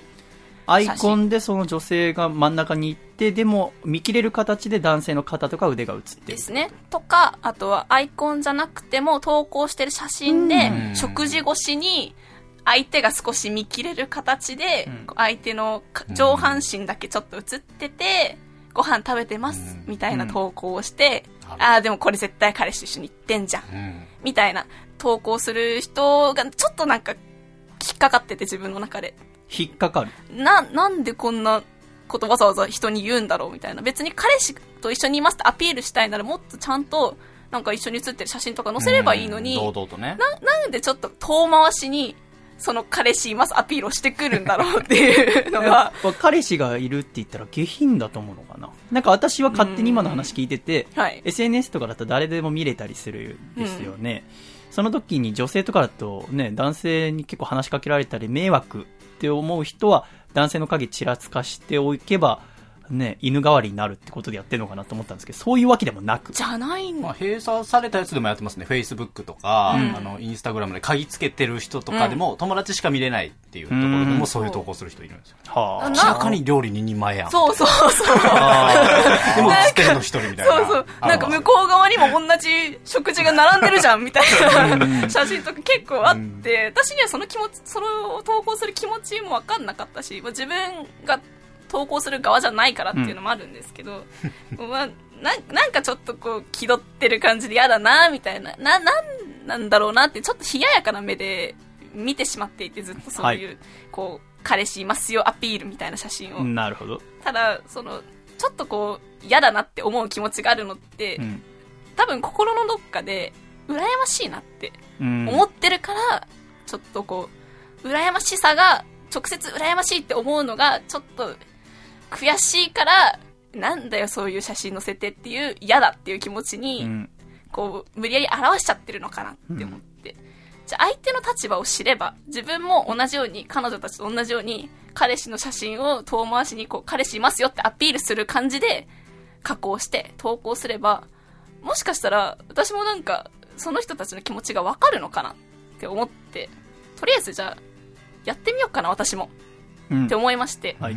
ただ私、ツイッターは、あの、大学入った時に一回作ったんですけど、うんちょっとあまりにもみんながこう、キラキラ眩しすぎて嫌になって消しちゃったんですよ。うん。なので、まあ、LINE でやってみようとうん。思いまして、LINE のプロフィール画像を、うまく男性と二人で写ってる感じでも相手の顔は載せないっていう写真にしてみようと思って、自分のカメラロール、携帯の、から探して、そしたらちょうどいい感じで、バイト先で5、6人で飲みに行った時に、たまたま横な、横に男性が座ってて、その腕時計が、押している左手が私側に映ってるっていう写真を見つけて、うまいこと顔が見えないように、ただ腕時計は男性ものだと男の人って分かりやすいので、腕ど腕時計は映るように、うまいこと切り取って、ちょっと加工して、で、他の人のグラスとかも映ってたので、うまいことぼやかして、こう、パッと見、彼氏といるんじゃないの？って思えるような画像を作り上げたわけですよ、私は。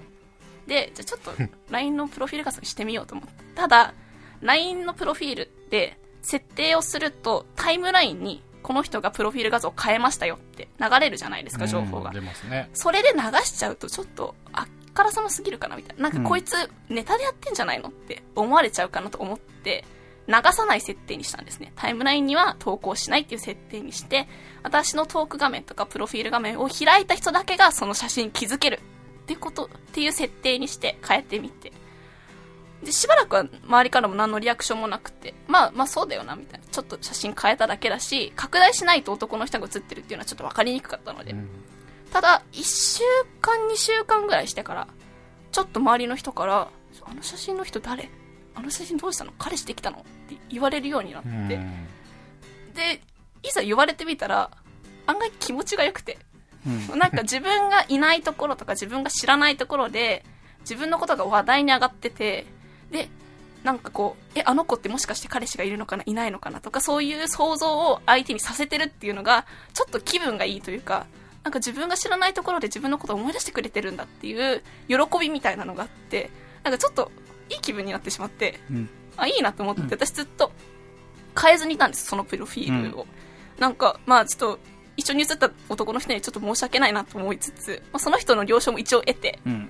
あの、こういう理由でちょっと、あなたの写真使ってるんですけど、許してねって言って、ま あお許しを得て、ずっとしてたんですね。で、まあなんか、最初結構、ね、そういう彼氏の写真載せる子たち見て、な、なんだこいつらって思ってたんですけど、なんか、まあ気持ちがわかんなくもないなと思って、こう、その子たちが意図してるかどうかは別ですけど、こう自分の知らないところで自分のことが取り上げられてたり話題にされてたり、自分のことをこう思い出してくれたり、あ、この子また写真変わってる。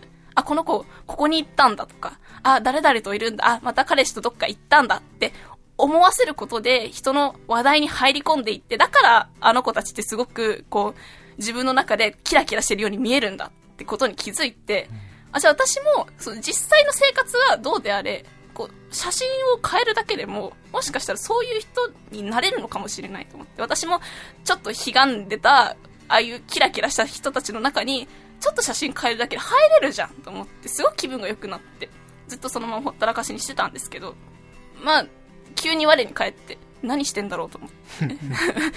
なんか、実際、彼氏とかいないし、その写真も勝手に人と写ったら加工しただけだし、なんか、こんな、まあ言い方によっては嘘というか、勝手に自分が作り上げたもので人の話題の中に入り込んでって、それで喜んでて、あ、何やってたんだろうって急に思って、また元に戻し、元にというか、まあ一人で写ってる写真に戻したんですけど、という話です。ほー。何君はこれで曲に行くのか 聞いてください。聞いてください。時代って言って。渋い。ああ、ね。そうですね。一度ジングルに行きましょう。宮城県、ラジオネーム、ブルースドロイブさんからいただいた、細身のシャイボーイがお父さんと仲直りする方法。お父さん、サニーデイサービスっていうのは、エッチなお店の割引サービスの名前じゃないよせーの。細身のシャイボーイのアコースティックレディオ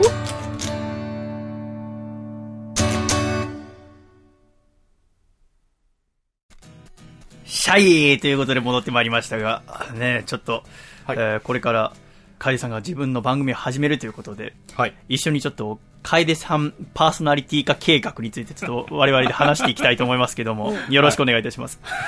まあ今していただいた話を聞いてどう思うかっていうところ、まず話の概要からすると、いわゆるナウなヤングの SNS 事情っていうのが題材ですよね。うんそうですね。そこを、まず話のターゲット層がどこかっていうところですよね。うん。っていうことになると、今の話のターゲット層はおそらく、楓さんと同年代の人になると思う。そうですね。おじさんみたいなうん SNS をあんまりやらない人からすると、知ったこっちゃないになってしまうっていう。うん。だから話をするときに、もし、ターゲット層として、同じ世代の番組のことを考えてるならば面白いのかもしれないけど、全体、例えばこの番組に関して言うと、聞いてくださってるのはまんべんなくの番組だから、うんあんまり通じないことがある可能性があるっていう。あとは、私は、楓さんに、そこまで、こうこうこう喋るといいっていうのは、押し付けるとあんま面白くないと思うからあんま言ってないけど、一つアドバイスとして言えるのは、おそらく、私みたいに一応歌を歌ってたり、外に行って、あとは芸人さんみたいな演技をしてるって人が、私はこういう生活をしていて、こういうことがあったよっていうエピソードトーク、こういうこと考えたよっていう曲のトークとかと、これから楓さんが目指す女性のラジオパーソナリティっていう人の喋り方、話の作り方は、おそらく変わってくると思う。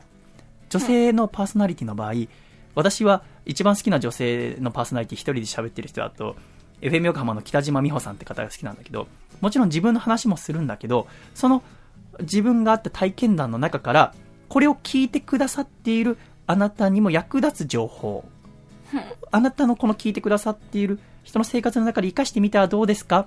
の喋り方をする人が上手い女性パーソナリティで多いと思う。うん。で、どちらかというと歌手とかお笑い芸人の人だと、主役は喋っている人が主役になってくると思う。うん。で、今の話の作り方だと、今回 SNS をやって今まで自分が疑問だったけどもやってみたら結構楽しかったです。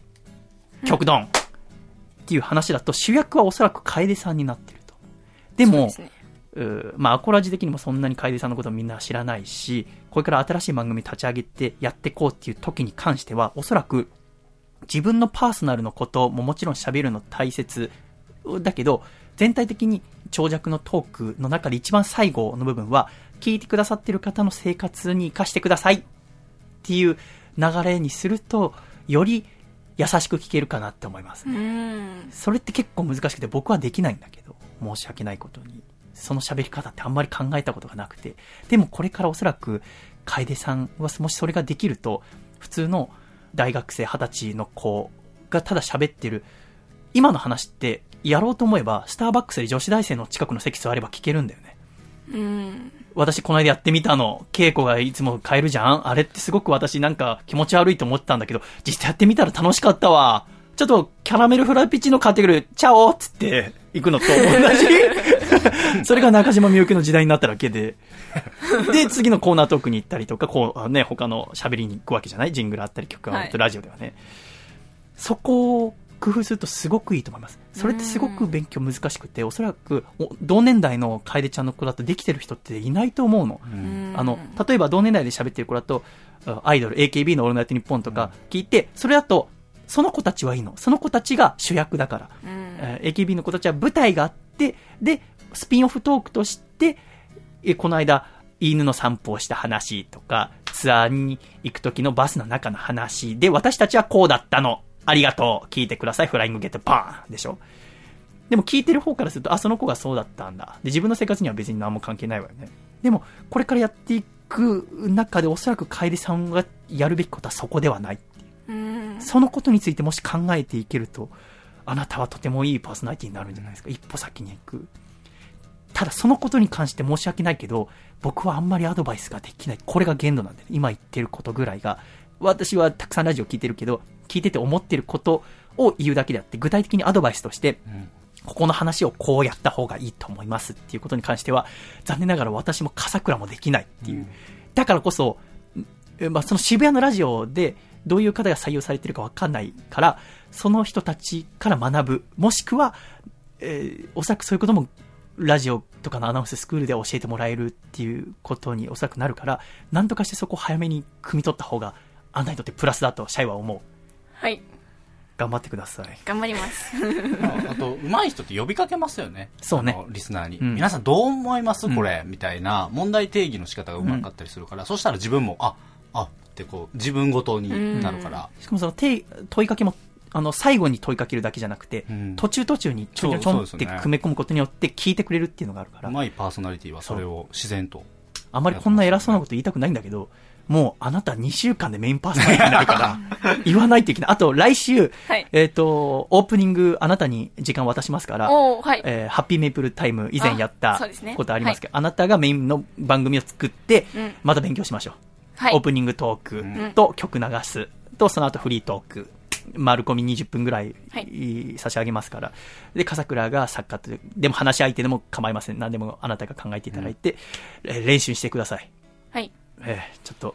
な、なので、もし、は、楓のハッピーメイプルタイムに何かお便りくださる方がいらっしゃいましたら、えーこの番組で構いません。ラジオアットマークコスメレシャイブドットコムに送っていただいて、それを使ってまた番組作ったりとかしていってみましょうか。はい。ちょっと頑張りましょう。頑あと2張りましょう週間で私協力しますので。頑張ります。はあな生放送だぜ。そうですよ。生放送に関しては私もアドバイスできないんだわ。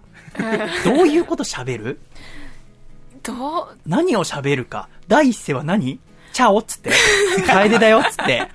ねやばいやつ来たってなるじこゃないですか。の番組でも楓って名前でやる予定なんだよね。そうですね。そう、この間名字出してやり、やった方がいいですかって相談受けたんだけど、はい楓は楓でいいと思うっつって、うんなんかいいじゃない？楓って一文字で、うんズバーンっつってね、えーいいと思うから、楓がいいと思いますって言ったら、おそらく楓の名前でやると思いますけども、いやー、ちょっともうなんかひ、親の気持ちですよ。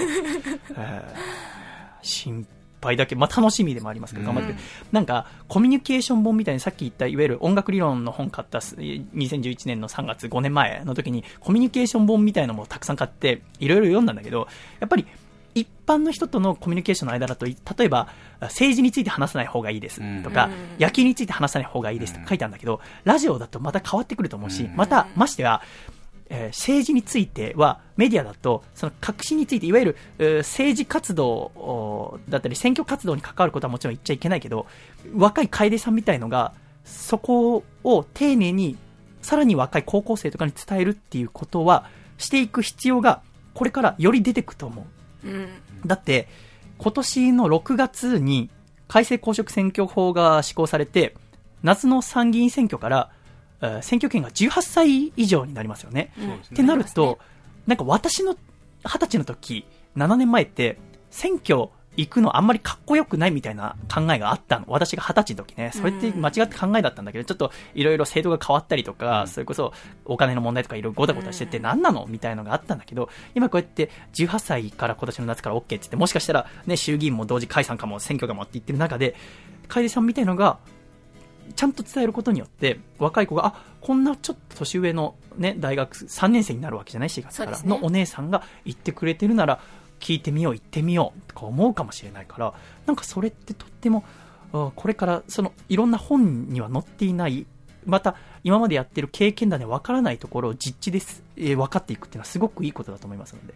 だってさ、その、改正公職選挙法でもさ、18歳 OK ってことは高校3年生の年よね。うん17歳はダメなんだよ。ダメですねってことは同じクラスでも、うんはあ、まあ、8月だから、4月から8月までに誕生日、まあ、ごめん、選挙8月か分かんないけど、8月だったとして、その5ヶ月間に誕生日が来なきゃいけないってことは、クラスの半分以上の人は投票できないんだよね。うんうんで、逆に半分以下の人は投票できて、かつ、その、お選挙活動って、いわゆるその、例えば電話で、何々党の何々さんにみんなで入れようその選挙期間に電話したりするのって、これ選挙活動に入るんだけど、これは今まで18歳とか19歳はダメだったんだよね。うんでも今回から OK になって、でも、あその時17歳の子はダメなんだよね。うんそれってさ、すごく難しいよね。ただ、政治活動はしていいんだ。あの、デモに行ったりとか、うん選挙についての話を聞きに行ったり、集会とかに行くって話を聞くことは、選挙活動じゃなくて政治活動っていうから、17歳でも平気なの。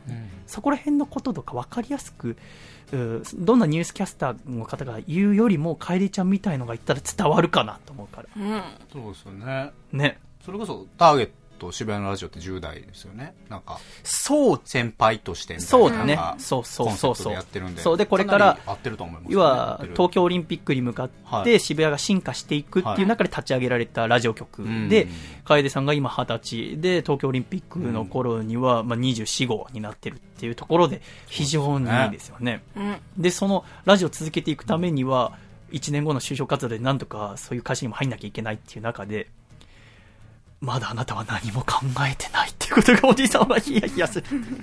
まあ、あんま考えすぎてもね、あまあまあれそうですねなのかもしれないけど、はいはあ、ちょっとまあできることは何でもそあの相談乗りますから頑張ってください。頑張りますねもちろん完璧じゃなくていいので、うんちょっと来週一緒にまた勉強していってみましょう。オープニングトークなど楽しみにしておりますので、どうぞ頑張ってください。頑張りますということで、一曲お聴きいただきましょう。スーパーアイラブユーで、晴れた日は学校休んで。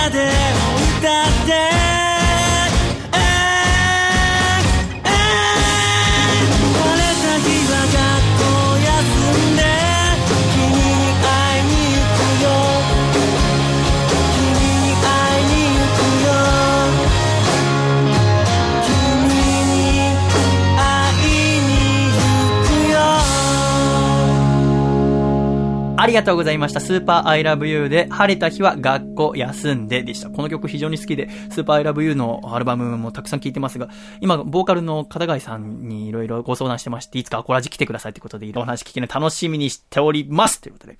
では一度、コマーシャルお聴きください。シャイ細身のシャイボーイ佐藤孝義です。現在、細身のシャイボーイのアコースティックラジオでは、番組を支えてくれるスポンサーを募集しております。スポンサーになってくださった方には素敵な特典をご用意。CM 制作アコラジ収録ツアーご招待特製シャイ色紙プレゼントこの中からお一つお選びいただけます。詳しくはアコラジのホームページをご覧ください。皆様からのご応募お待ちしております。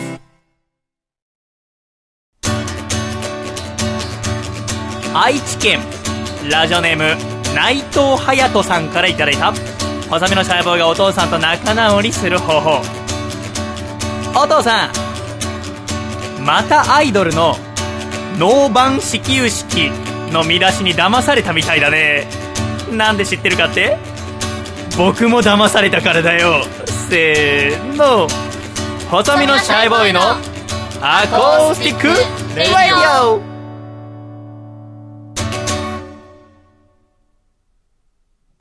シャイっていうことで楓さん、はい今コマーシャルの間笠倉大先生からすごくいいアドバイスが ねありました、ありました。ねえ、やっぱラジオの喋り方ができなきゃダメだよ。ねえどの口が言ってくれてんだと思いましたけど。フリートークね、聞いた人はね。はいいや、まあ、それはまた別だからね。あそれは世界は裏の人間だからいいんだよね。やっぱりラジオたくさん聞いてる人の喋り方があるからそう、ですやっぱ普通に作業しながら聞き流しているのと、一個一個感じながら聞くのは違うからって言って、あのね、あの、えのきや勝正先生って漫画家でアコラジオールスターズでいらっしゃいますけど、私、えのきや先生が漫画描いてるの見てて、どうやって絵が上手くなったんですかって聞いた時に、うんなんか、コツとかあんのかなと思ったのね。それをラジオに活かしたいなと思ったんだけど、それ聞いた時に、そんなのたくさん書くだけだよって笑われたことがあって。うん。やっぱりラジオで上手くなりたかったら、もちろん何かコツとかあるのかもしれないけど、たくさん喋ること、たくさん聞くことなんだと思うんですよね。だから、私みたいに1日8時間聞けとか言いませんから、集中してなんか聞いてみるとか、なんか聞き方を変えてみる、ラジオの喋り方してみるっていうのは非常にいいことだと思いますけど、そんなラジオについての素晴らしいアドバイスをいただいたですね、笠倉大先生、作家として今はい2年目でございますね。そうですね、この4月で3年目になります。3年目に入るというところでございますけど、先週告知しておりましたが、笠倉先生が考えた新しいこの始めていこうというはい。今週ですね、考えてきていただいたわけでございますが、はい。笠倉どんなコーナーを考えてきてくれたのか教えてください。まずタイトルは、タイトル、留守電共和国。留守電共和国。おはい。なんとも興味深いタイトルでございます、楓ちゃん。うん、そうですね。さあ、中身はどんなコーナーか、笠倉。はい。留守電共和国。うん。この国には限られた秒数で端的に要件を伝える特殊能力を持つ人間が住んでいますと。あ、留守電共和国って国が国があります。うん。留守電はカタカナです。留守電。はいああ、いいですね。留守電共和国の国民うん。たちに20秒以内でうんメッセージを残してもらいます。なるほど、留守電を入れてもらう。はい。で、それを我々、え地球人が聞いて学んでいこうという。なるほどね、なかなかの留守電の短い時間に言いたいことをまとめられない人も多いんですけども、留守電共和国の人はすごくそれがうまい。そうなんですよ。例えばお題とかがあるわけでございますね。はい。お題として、し例として。て、細見さんに遅刻の連絡。なるほど、笠倉がよくやるやつですね。そうです。今その遅刻してしまうよなんて、わはい例えば私だけじゃなくて会社とかにもね、その留守電の短い枠でちゃんと段取りをつけて言える練習にもなるというはい。ことで、留守電共和国の人がもし私に遅刻するときに留守電を入れるとしたらこうだよっていうのをボイスレコーダーに吹き込んでもらって送っていただく。はい。例えば例としてはどんな感じになるんでしょう、笠倉。はい。では行きます。お疲れ様です。笠倉です。申し訳ございませんが、チョコレートの食べ過ぎで鼻血が止まらないため遅れます。何分遅れるかは鼻血次第ですので、止血次第集合場所に向かいます。失礼します。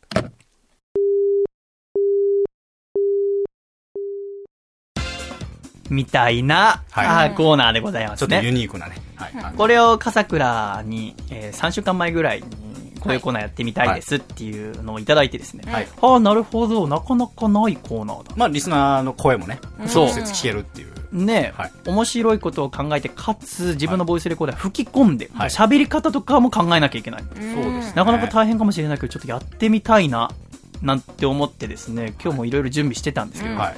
なんと笠倉がこの部屋入ってくるなりですね、はい。そのコーナーできなくなりましたって言われましてですね。楓ちゃんも聞いてましたけど、それはなぜですか、笠倉。あのですね、まあ、これ収録してるのが、うんえっ、と、3月の18日。3月18日の金曜日。はい。あの、僕3月17日のうん木曜日深夜ですね。うん、いわゆる日変わって3月18日の18未明よ日のね。未明、えー仕事をしながら、うんえー TBS ラジオの TBS ラディオ。ジャンクという枠、深夜1時から3時の、いえ、おぎやはぎのメガネビーキという番組を聞いていたんですね。笠倉大好きだもんね。はい。で、それを聞いていると、あのー留守電にリスナーから、まあ、残されたメッセージっていうのを紹介していくというコーナーがやっていたんですよね。はい。とさ、がっかり。俺は人様の番組から企画を盗むような作家は育ててないよ。や、待ってください。お前はもう大阪に明日は 朝一の便で帰りなよ。何盗んでるんだ企画。盗んでないですよ。泥棒。泥、この企画泥棒が。泥棒作家ですか？娘にお前恥ずかしくないのか、お前は。怒られてる。バーロ、お前人様んとこから盗みやがってよ。そうなんですよね。盗んでないですよ。そうなんですよねっていう感じですよ。実はですね、ええあの、たまたまです。たまたまこのコーナーが、メガネビーキ、おぎやはぎのメガネビーキで始まる前に、んこのコーナー自体は細見さんに送ってたんですよ、僕。いああ、言い訳なんて聞きたくない。やいやいやいや、待ってください。ダメですよ。ここちゃんとしないと、ん本当にね、あの、ダメなやつだと思われるので、はい。メガネビーキなどういうコーナーなんですか？コーナーとしては、それこそお題として、お題として今週は例えばどんなお題今週やってたの聞いたのは、えー矢作さんへのクレーム。うん。あ、もしかしたら小木さんへのだったかもしれないですけど、うんえーパーソナリティへのクレームとなるほどいうお題で、えー皆さんから、えー募った留守電を紹介してましたね。それは何本当にボイスレコーダーかなんかの送ってんのおそらくそうです。アナウンサーさんが送られてきたメールを読んでるとかじゃなくて。じゃなく、リスナーさんがもう直の声で、だから女性であれば、うんまあ、女性の可愛らしい声であったりとか、あまあ男性の普通の声もありましたし、で、それは大体何秒ぐらい喋ってるいや、同じぐらいでしたよ。20秒ぐらい10秒から20秒の間ぐらいの。留守電ぐらいはい。だから、やっぱ盗んだんだよね。いや、違います、違います。盗んでないですよ。本当に。いや、違う。なんでそんな苦い顔してるんですか うちからこんな作家を出してしまった。はあ、申し訳ない。もう厳密に言うと僕2月26日にこの、あの、メールをね、送ってますから。メガネミーキは3月4日に、その、ね、始めたので、大丈夫ですかなんか言い訳してるように聞こえるな、自分でも。でもまあ、まあ、それはまあ、じゃあ、一応目つぶってあげるとして。やった体じゃないですか。でももう、これはもうできませんね。っそうなんですよ。できないですよね。ええここまで被ってると。てなると、もうダメだってことになりまして。はい私もちょっと、これは、事態を重く考えまして、うん。またじゃあ、新しく考えようと。ただ、こうなったらもう、しっかりといろいろ皆さんで一緒に考えたい。はいっていうことで、笠倉はまだ2年目でございますけども、はいちょっとベテランの作家さんを実際にここにお越しいただいて、一緒にコーナーについて議論していこうと。で皆さんとどんなコーナーを作っていこうかっていうのを考えていこうと思いますので、うん。来週、まず、第103回のアコラジで、笠倉に新コーナーを4つか5つ考えてきていただきます。はい。で、それを皆さんと一緒にえー聞いて、で、アコラジックの皆さんにぜひそのネタを送ってきていただきまして、で、えーその次、第104回に、私、ちょっと今、ベテランの作家さんにオファーしておりまして、うんで、お越しいただけたら、その、アコラジックの皆さんから送ってきていただいたメールと、笠倉の企画を一緒にその作家さんと考えて、はいその中から新コーナーを考えていこうと思います。はい。まずは来週、笠倉が新コーナープレゼン祭り。そうですね。で、第104回はゲストを招いて一緒に皆さんと検討会はい。で新しいラジオを作っていこうということで、はい。どうぞお許しください。その締めは。先週お約束したのに守ることができず申し訳ございません。はい。えー、ちょっとね、でもこんなこと、だからもう、言ってももしこっちが先にやってたとしてもね、はい1ヶ月前からやってたとしても、うんあんなジャンクなんて素晴らしい番組やったら、こっちがパクったみたいになっちゃう。もう聞く人また二の次みたいになってしまいますから、もう絶対被らないような、なんなそうですねらアコラジだからこそできるような企画をちょっと考えましょう。はい。ということで、来週まず楽しみにしておりますので、風倉頑張ってください。頑張ります風倉からするとかなりちょっとプレッシャーみたいなでございますプレッシャー、そうですね。で、その作家さんのことはもちろんか笠倉知ってるけど、まだお会いしたことはないということで。ないです。完全にちょっとバチバチにやってもらおうと思いまあー、緊張するなすので。ちょっと2週間後、この1、2週間は笠倉試練の週ということで、はい、そうですねパ。ワーアップしてまいりましょうね。はということで、どうぞよろしくお願いいたします。一度ジングルをお聴きください。山形県、ラジオネーム、ベネットは静かに苦労したい。参加でいただいた、細身の細胞がお父さんと仲直りする方法。お父さん、お前の背中になんかついてるぞって言いながら、レーズンをつける謎の行動。もうやめてよ。せーの。細身のシャイボーイのアコースティックラディオ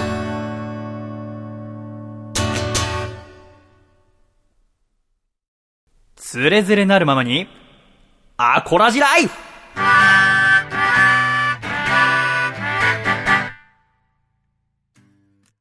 つれづれなるままにアコラジライフ。このコーナーではアコラジコからいただいた日々の生活にまつわるお便りや、ふと疑問に思ったことなどを紹介してまいります。風倉。はいということで今週もアコラジコの皆さんからたくさんお便りいただいておりますので読んでいってみましょう。1つ目。こちら愛知県のラジオネーム内藤隼人さんからいただきました。皆さん、シャイシャイシャイ先日、NHK の朝の連続テレビ小説、朝が来たを見ていて、すごく可愛くて気になる女優さんがいました。調べると、吉岡里帆さんという女優さんでした。そして今日、たまたま借りていた、明けガラスという映画の DVD を見ていたら、可愛い女優さんがいて、エンドロールを見ていたら、これもまた吉岡里帆さんでした。吉岡里帆さん2016年大注目です。そういえば、シャイさんの妹も里帆さんでしたねっていうメールいただきましたけど。うん。ナイトハヤトさん。なるほ知ってますよ、私も。あのー、吉岡里帆さんは、はい私は朝が来たら見てないんですけど、グラビア私は大好きじゃないですか。で、吉岡里帆さんはグラビアをやってるんですよね。ど。はい。ただ、そのわ、この番組では年に2回、グラビア大賞上半期下半期でやってますけども、そこに選ばなかったのは、吉岡さんはもう女優志望なんですよ。だからもう、いつグラビアをやんなくなってもおかしくないんです。だから私はその中に選びませんでしたけど、この半年ぐらいで特に一番好きなのは吉岡里帆さんだったりします。うん。今、携帯の待ち受けにもなってます。え？あるかな？携帯。今ちょっと、嘘だろ？みたいな顔したから。どうしても見せたいんだなと思って。まあこれが吉岡里帆さん。あー、結可愛いんですけど。それは構グラビアグラビアしてるそうなんです。グラビアグラビアしてるんです。なんと、あんなに清楚な感じな人なのに、はい。またグラビア中に涙流してるグラビアとかあって、え？どういう気持ちで見ればいいんだっていう、この複雑な気持ちもさせてくれるっていう。この吉岡里帆さんのグラビア、な、どうやって手に入るかわかんないですけど、ちょっとナイトハヤトさん絶対楽しんでもらえると思いますね。で、写真、写真集は出てないと思うんだけど、なんとかこう、ネットのグラビアサイトとかで、なんかまだ買えるネット写真集とかあるかもしれませんので、探してみてください。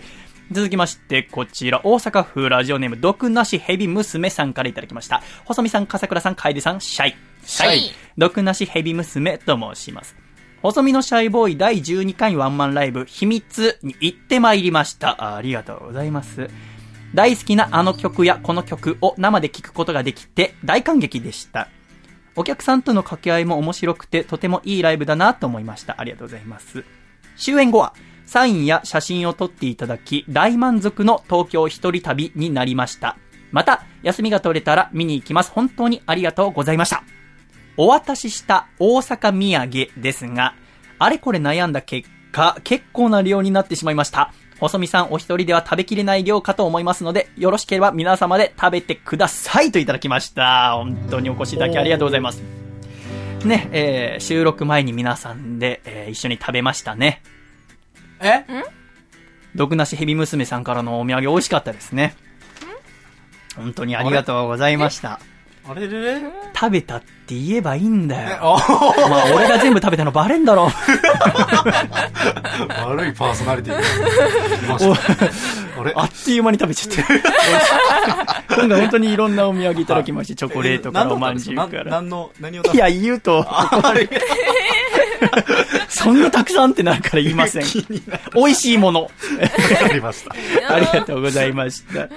えー続きまして、こちら、あー栃木県ラジオネーム最速の変態さんからいただきました。細見さん聞いてください。何でしょう？私、朝の牛丼が止められないんです。朝？もともと牛丼が大好きということもあり、妻の体調が優れない時など、運動に使う国道沿いにある吉野家で朝食をとっていたのですが、それが最近エスカレートしてきて、妻が朝食を作ろうとするのを止めてまで通う始末です。あらまあ。このままではお小遣いも厳しいし、体型もデブになる一方なのですが、やめたくてもやめられない今日もこれから行っちゃおうと思います。ちなみに、いつも頼むのは牛丼並盛りつゆだくに生卵です。といただきましたよ。牛丼がやめられない。やめたいのかな？やめ、やめたくてもやめられないって言ってますからね食。べたいけど、食べたら太っちゃうのも分かってるし、楓さんは牛丼はいかが牛丼私そんなに食べたことなあくて、多分人生に1、2回ぐらい。えへえ。それはなぜ？やっぱ女性は生きにくい。うーん、ですね。うあん。あ、笠倉は？僕は大好きです。ああ、そうです。は私、牛丼屋さんだとどこが好きですか？この最速の変態さんは吉野家って書いてあります。僕割と均等に行きます。ああの、そうですか吉野家松屋こだわりがないはい。こだわりがない。まあ言い方変えればポリシーがないってこと。ポリシー、牛丼にポリシーはないですね。俺男なら牛丼屋ポリシーあるべきだと思ってんだよね。あ、そうですか。うん。あんまり意識したことがなかったです。私は松屋。あーっていうの、も、牛丼屋に初めて行ったのって、中学生の時の塾で、夏期講習とか朝から晩まである時に、授業の合間、お昼休みとかに、その、臨海セミナーの下にあった松屋に行ってたんだようね。ん。だから、牛丼って言ったら松屋っていうのが私はあるんだけど、もちろん吉野家とか、すき家も好きだけど、同じ、三軒茶屋には全部あるから、あー、そうなんスタ丼とかはないけど、はうん吉野家、松屋、すき家とかだったら、松屋に行ってしまう。い。うんうんた、だ、ここ三軒茶屋に来てからは一回も行ってない。っっていうのも、駅からこの家に来るまでの間の通り道にあるんだけど、はい。そこに一回行ってしまったら、もう二度と自炊とかしないんじゃないかと思って。あ美味しいし楽じゃない？ライブ終わりとかさ、持ち帰りとかで買っていっても楽じゃない、うんでもそれしてしまうと、もう自分でどうもしなくなってしまうんじゃないか。それこそこの最速の変態さんと一緒で、やめたくてもやめられなくなっちゃうんじゃないかと思ってー。う。ん。だから行ってないんですけど。行きたいね牛丼屋行くと何頼みますか、笠倉。僕普通の牛丼それともちょいと変わったやついや、普通の牛丼が多いです。普通ですか？はい。はあ、そう。なるほどね。生卵は？生卵は、たまに、ほう。あの、トッピングとか。ほう。その違いは何ですか？その、今日は生卵、今日は普通。基本的に、うんあの、例えばですね、うんリアルな話で言いますと、ん給料日だったりすると、なるほど乗せたりとかすることあるんですけど、基本でも僕、すごい節約というか、ケチなんで、ああ、そうなんだ。まあ、ケチにしてるんですけど、うん。あの、普通のものを頼みます。並盛り。はあ。特に何もせず。あ、そうです生姜をいっぱい乗せて、みたいな。はあ、そうですか。はいそうですか。牛丼か。あ、でも、松屋行った時は、はいカレーを食べることがあります。あ、わかります。あの、330円でうん、並盛りで、うん松屋のカレーっていうのがあるわかります、わかります。コスパがすごくいいんですよね。うん。夏場に出るトマトカレーって食べたことありますか？ああ、ないです。美味しいんですよね。評論家みたいな。いやいや、松屋に詳しい方、ほんと詳しいからね。私なんてまだまだでもね。あ、牛丼屋行くときはつゆだくにしますか？いや、しないです。しないですか、はい。僕は内心したいんですけど、できないんですよね。つゆだくって別に頼むときに、券売機につゆだくがあるわけじゃないじゃないそうですね。普通に並盛りだったら並盛り買って渡すときにつゆだくでお願いしますって言いますよね。中学校の時に、まだつゆだくなんてもの知らなかった時に、隣の席の子だったかなんかが、あ牛丼って言ったらつゆだくだよね、みたいなことを言ったことがあったんですね。で、私はそれをたまたま休み時間がなんかに、話には加わってなくて、私教科書かなんか読んでる時に後ろの子かなんかが言ってたんですね。牛丼といえばつゆだくだよね、みたいな。あ、つゆだくってのがあるんだと。やってみたいと思って、次の休み時間、お昼休みの時に行って、券渡す時に言えばいいんだよなと思って、ただ、つゆだくっっていう言葉が本当に合ってるのか分かんなくて。牛丼と言ったら、つゆ、つゆだよな、みたいに聞こえたから、あ剣を渡す時に、つぬぐって言ったんだよね。14歳の僕が。はいそしたら店員さんに、はって言われて、はいそのはが怖くて、なんでもないです。って言った時から、もう一回またはって言われるんじゃないかって軽くトラウマになっててあ、あ。牛丼屋行ってもだから人生で一回もつゆだくを食べたことはない。いその時の店員さんの対応が。や、別に悪くはない。ああ、悪くはなかったんですね。うん単純に、あ、聞か、聞こえないのはってうん、そうそうそう。忙しい時間だしね。なるほどなるほどで私が行け、つなぐって言うから。それをちょっと久しぶりに思い出しましたけど。あーまあ、ね勇気はいりますからね。ええちょっとああいうの言うのって。もうやめなくていいんじゃないですかね。ああ、そうですね。お小遣い、ね、牛丼何も考えずに食べられるようにって言ってお仕事頑張ればいいし、まあ、そうですもし太る原因とかになるならば、うんその分ランニングの量とか増やしてみたりとかね。そうですね。もう我慢する必要はないです。たくさん食べて、たくさん運動して、頑張りましょう。さて、ではこのコーナーに参りましょう。ラジオの悩み、教えて、シャイボーイ先生ということで、楓さん。はいこのコーナーでは、アコラジックからのラジオに関するお悩みを私が一通紹介して解決していくコーナーでございますが、はい今週はこちら、茨城県のラジオネームハングリーオーブさんからいただきました。シャイさん、笠倉さん、楓さん、シャイ。シシャイ私が今回相談したいのは、出待ちについてです。3月になり、改編期ということで、惜しまれつつも終わってしまう番組がいくつかあり、初めて出待ちをしようかなと思っていますが、もし出待ちをされたことがあれば、どのような感じだったか参考に教えてください。よろしくお願いいたします。といただきましたけど。うん。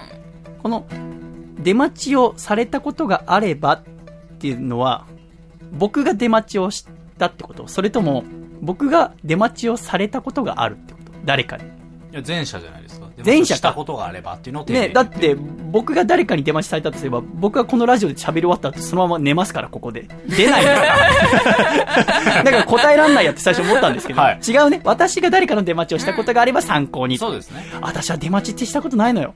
ただ、出待ちしすればよかったと思ってるのは今でもあって、今までで一番好きだった深夜ラジオだとクリームシチューのオールナイトニッポンが好きだったんだけど、あー今でも録音したの最終回何回も聞くけど、一番最後にクリームシチューのお二人がスタジオの下に下がって日本放送の外で待ってるお客さんと一緒に今までありがとなー暖かくして寝ろよって言って終わるんだけど、うん。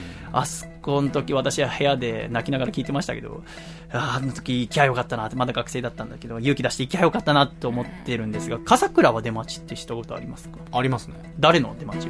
僕ラジオで言いますと、ラジオ。美和さんが、オールナイトニッポンやっていた頃に、水曜日えっと、火曜日です、ね。火曜日ね、あれは。はい。火曜日だと思います。は出待ちじゃないですよ。入り待ちでしたね。あ。出待ち出待ちは待ちだと何時ぐらい？入り待ちだと。10時とか。まあそれぐらいですね。はやっぱ2、3時間前から、あ。はあ。そこら辺には退去するというか、うん日本放送のところですよね。裏口の。ははいまあでも出待ちって結構暗黙の了解といいますか、うんマナーみたいなのがあるありますので、ね番組側にもね、迷惑をかけてしまうことがあるので、うん下手なことをすると。そこは気をつけた方がいいと思いますね。ただ、あの、よく聞く話だと、出待ちに慣れてる方がいますので、はい。うんその人とかを見て、そうですね。ね、別に直接話さなくてもいいから、うんその場でマナーとか分かると思いますから、うんあ、ここまで、ここにいればいいんだとか、はいここにいれば邪魔にならないここにいれば迷惑にならない。はい。で、外だとあんまうるさくしないとかうん、あると思いますので、ぜひ、行ってみようかどうしようかなって、ハングリーおばさんが思っていたり、また悩んでる方がアコラジックの中でいるのであれば、もし翌日とかに何の影響もないなら、ぜひ行った方がいいと思います。私はずっと後悔しておりますが。ちょっと今回、この1週間でもいろんな番組が終わる改編期ということで、ね。私も一回えー行ってみようかなと思ってる番組とかありますけど、はい。おえーなかなか次の日の予定などもまだ定まってないのであれですけども、楓ちゃんも行ってみようかなと思ってる番組とかあるんでしょ？ありますねそ。れはちょっとね、ただ二十歳の女の子が夜中で歩くのはなんか私はあんまり、おじさん的な立場から大丈夫かなと思っちゃうんですけど、何？高校3年生から大学3年生。1年生に上がる大学1年生。春、はい。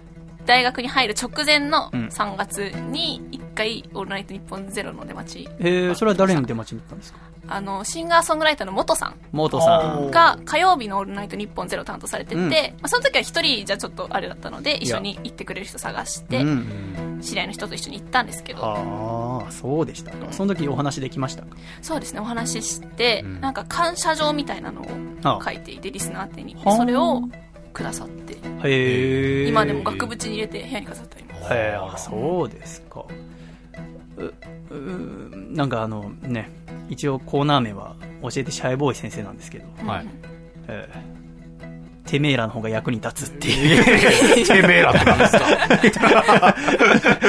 なんか、いや、役立たずっていう目で見たから、いやいや、君たちとラジオの向こうのあなたが、もう言ってないです。まあ、見えたリスナーの顔が、普段喋っててなかなか見えないのに。ということで、えつれづれなるままにアコラジライフこのコーナーではあなたからのふつおたお待ちしております。懸命につれづれって書いていただけると嬉しいです。ラジオアットマーク細身のシャイボーイドットコムでお待ちしております。さて、ではこんなラジオの最終回のお話が出ましたので、来週のメッセージテーマは、あなたのラジオの最終回の思い出にしたいと思います。ラジオの最終回っていうのはなかなか悲しいもので、私もいろんな思い出がありますが、あなたの一番思い出に残っているラジオの最終回教えてください。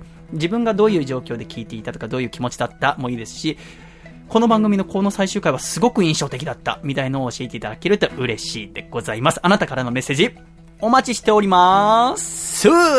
ジングル茨城県ラジオネームハングリーウーブ。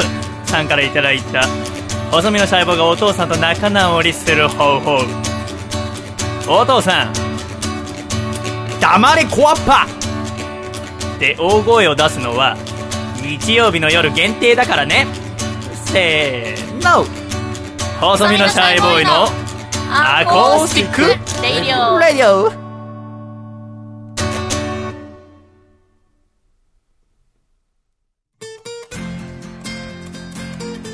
著作権のない音楽会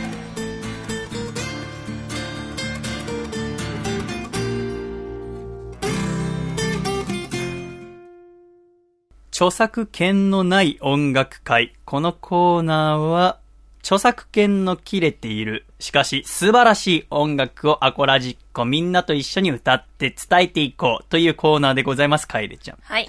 今週歌う曲は、卒業シーズンということもありまして、仰げば尊しを歌いたいと思います。はい。仰げば尊し。風倉歌ったことありますか？僕はないかもしれないです。ないですか？歌ってるのかもしれないです。私も記憶にない。はい。えだから小中高大の卒業式では歌ってないです。楓さんは？私は高校の卒業式で歌いました。歌いましたか？はい。これはどんな歌ですか？どんな？歌詞全部覚えたた？歌詞全部覚えましたね。あで、、そうですか。あの、卒業生パート、在校生パートで分けたりして、ねそうですね。なるほど。あと、在校生と先生とかそうはいね、書きはいろいろあるのよね。はい。この曲、今歌わない学校が多くなってるみたいです。まあ、作られたのがもう100年以上前っていうこともありますけど、単に理由として歌詞がちょっと難しいっていう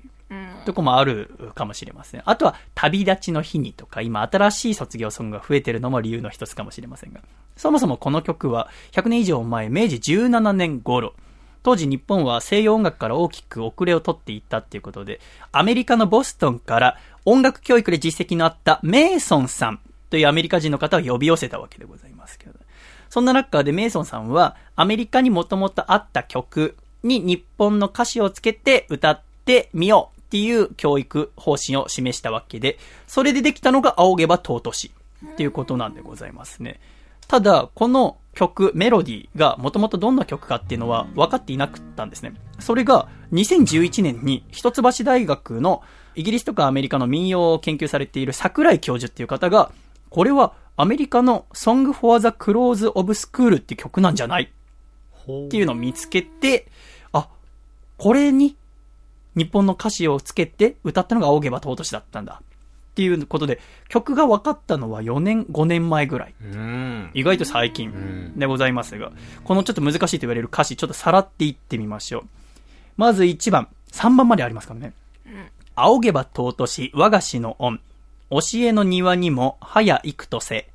思えば、糸とし、この年月。今こそ別れ目、いざさらば。確かに分かりにくいかもしれませんね。えーまず、まあ、仰げば尊し、見上げれば見上げるほど尊いのは、私の恩師への恩でございますよ。この学び屋に来てもう幾年も経ちました。思い起こせばとても早く感じましたよ、この年月は。今、お別れ申します。さようなら。これが一番。この一番の最後の、今こそ別れ目、いざさらばっていうの。この別れ目は、別れる瞬間だよ。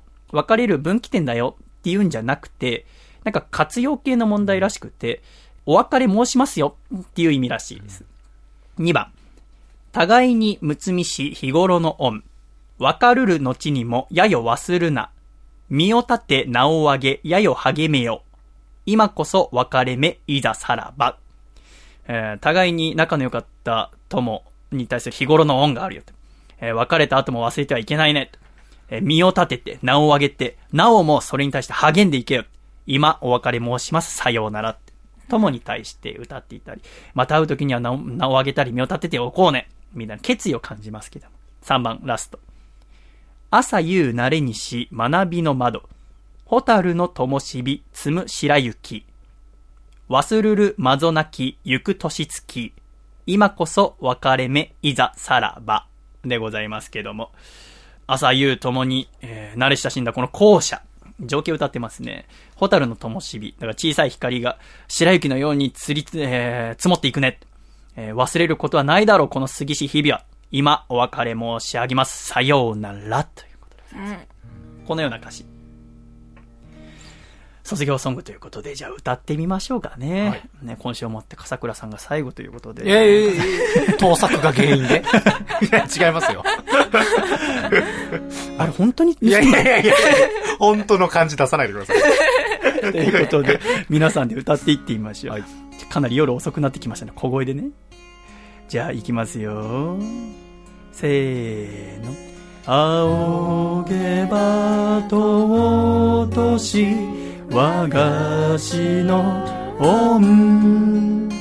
教えの庭にも早いくとせ。思えばいととしこの年月今こそ別れ目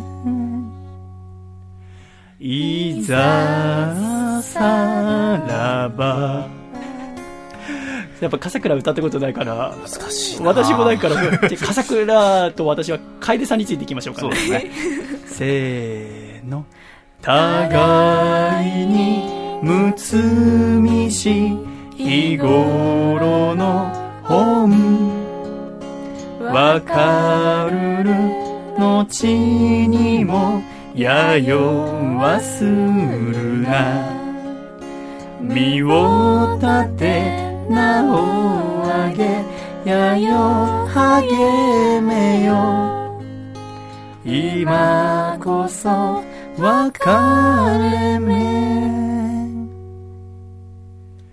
いざさらば。なるほどね。卒業。もう卒業式は基本人生で味わうことはないわけですもんね。そうですね。風倉今までありがとうございます。はい。朝夕慣れにし学びの窓ホタルの灯火つむ白雪忘るるまぞなき行く年月今こそ別れ目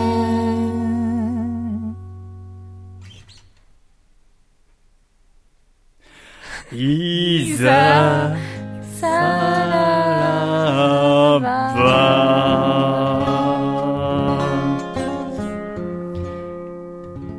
ありがとうございました。仰げば尊しでした。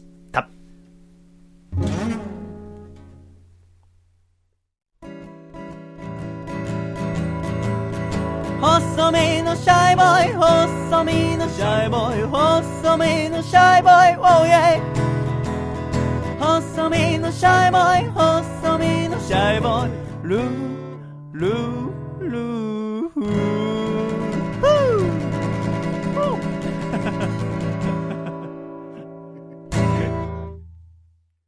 第102回細身のシャイボーイのアコースティックラジオ。この番組は、大分県カコちゃん、東京都シャトーブリアン、徳島県ソマ、茨城県ハングリーオーバー、静岡県エルモミーゴ、岐阜県緑、東京都エクスリンパリ、以上7名の提供で、細身のシャイボーイ、笠倉亮、楓の3人でお送りしてまいりました。今週も最後までお聞きくださり、誠にありがとうございました。では、エンディング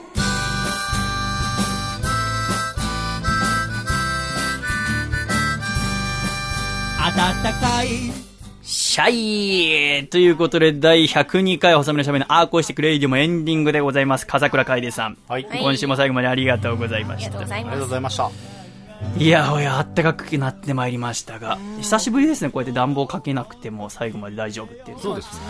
これからどんどんまた暑くなっていくんでしょうね。はい。お花見のシーズンにもなりますが、うんね、このラジオは毎年、おはみというのをやっておりますけど、今年もやりますかねどうしますかね。やりましょうよ。え？やりましょうよ。そうか、酒飲めるのか。私はあんまり、あなたとお酒は飲みたくない。悲しいわかりませんけど。だってなんか喧嘩とかになったら叶わなそうだもんね。そんなことないテコンドーそん蹴られるそんなそんなうん蹴られるでしょうねそんなことないそうでしょ。僕もね、帰国子女あんまり好きじゃないんですよ。いやいやでも、楓さんもね、ちょっと来週、えオープニング、楓さんのハッピーメイプルタイム2回目。そうですねで、。フリートークもやっていただいて、なんとか、えー頑張っていただきたいところでございます。一緒にね、4月からのスタートに向けて準備してまいりましょう。あと、笠倉は、えー何ですか？はい。笠倉特に何もなしです。ああ、だから、笠倉は、そうだ、コーナーしっかり考えて。使命がありますからね。そうですよ。で、はい再来週は、おそらくゲストの方と一緒に、笠倉を査定していくというい。やえーちょっと今回のことは反省してもらって、この盗んだことー、いや、違うんです。本当に死よ活問題だからね、これ本当に。ああるんですよ、こういうことはね。はいあるんだ。放送作家あるあるではあります。あ、そうなんだ。やろうかなと思書いてた企画書があ、途中で、はいもうあっちが先に、そうです、もう、あ、放送されちゃった、みたいな。あるんだね。とりあえずタイミングとかねみんなで頑張ってまいりましょう。はい今週の、えー102回アコラジの MVP ですが、お父さんのコーナーのおノーバン始球式についてのメールを送ってくれ、かつ、つれづれのコーナーに、はいえー好きな女優は吉岡美穂さん。うんということで、私もお大納得でございましたので、こちら愛知県のラジオネーム内藤隼人さんを102回アコラジ MVP にさせていただきたいと思います。おめでとうございますあ。りがとうございおめでとうございまますす。吉岡里帆さん、いいですね。応援してまいりましょう。ということで、えー3月ももう来週は3月20日でございます。来週は27か。そうですね。もう次は27日というか3月末。あっという間でしたね、3月。おったまげでございますけども、春分の日皆さん春楽しんでますかね？えー私もちょっとライブなどが立て込んでおりまして、3月、4月。これが配信されてる次の日、3月21日、振り替え休日の日は、いわゆる千葉映画祭でございます千葉映画祭、ミニライブもありますので、一生懸命歌ってまいりますが、他にもライブいろいろございますので、ぜひ私のホームページなど見ていただければと思います。また、私のサードアルバム、東京が発売になっておりますので、えー細身のシャイショップからお買い求めいただければと思います。あの、先日びっくりしたのが、すごく大口の注文が入っていて、T シャツとか CD とかで、あれかなと思ったら、大家くんっていう子で、大家くんは私の船乗り友達なんですよね。一緒の大学通っていて、寮生で。で、大家くんがまさか聞いてると思ってなくて、連絡先も知らないんじゃないかなと思います。LINE とかもちろん知りませんし。で、大家くんってすごく、うんなんて言うんだろう、みんなから大家くんって言われるような、くん付けで呼ばれるような、なんかね、こう、洗練されてるっていうか、なんか一歩先を行ってるような子で、えー誰もスマートフォンとかクラスで持ってなかった時にも iPhone3、2かな？わかんもう持ってたりとか、一眼レフ、私たちの学校の人間なんてみんなガサツだから、一眼レフなんて持ってないんだけど、大家くんだけ持ってて、えー大学2年生20歳ぐらいの時とか、香川校にみんなで入った時に、えー車で、えー高松、えーえー高知とかいろんなとこ行って、えー、親くんが四万十川のほとりでレンズの、えー一眼レフのレンズ割れてんのを見てみんなで大笑いして親くんが泣きそうになってる顔を思い出してましたけども、ただ、なんかこう、遠くで船乗りとして頑張っている子がこうして、アコラジ全部聞いてくれてるらしくて、えー聞いてくれてると思うと、私は船の道に行きませんでしたけども、頑張っている人たちの少しでも楽しみになっているのであれば、あーもっと頑張らなきゃいけないなって、皆さんが頑張ってんなら、私はもっとより面白いもの頑張ろう、作らなきゃなと改めて思いました。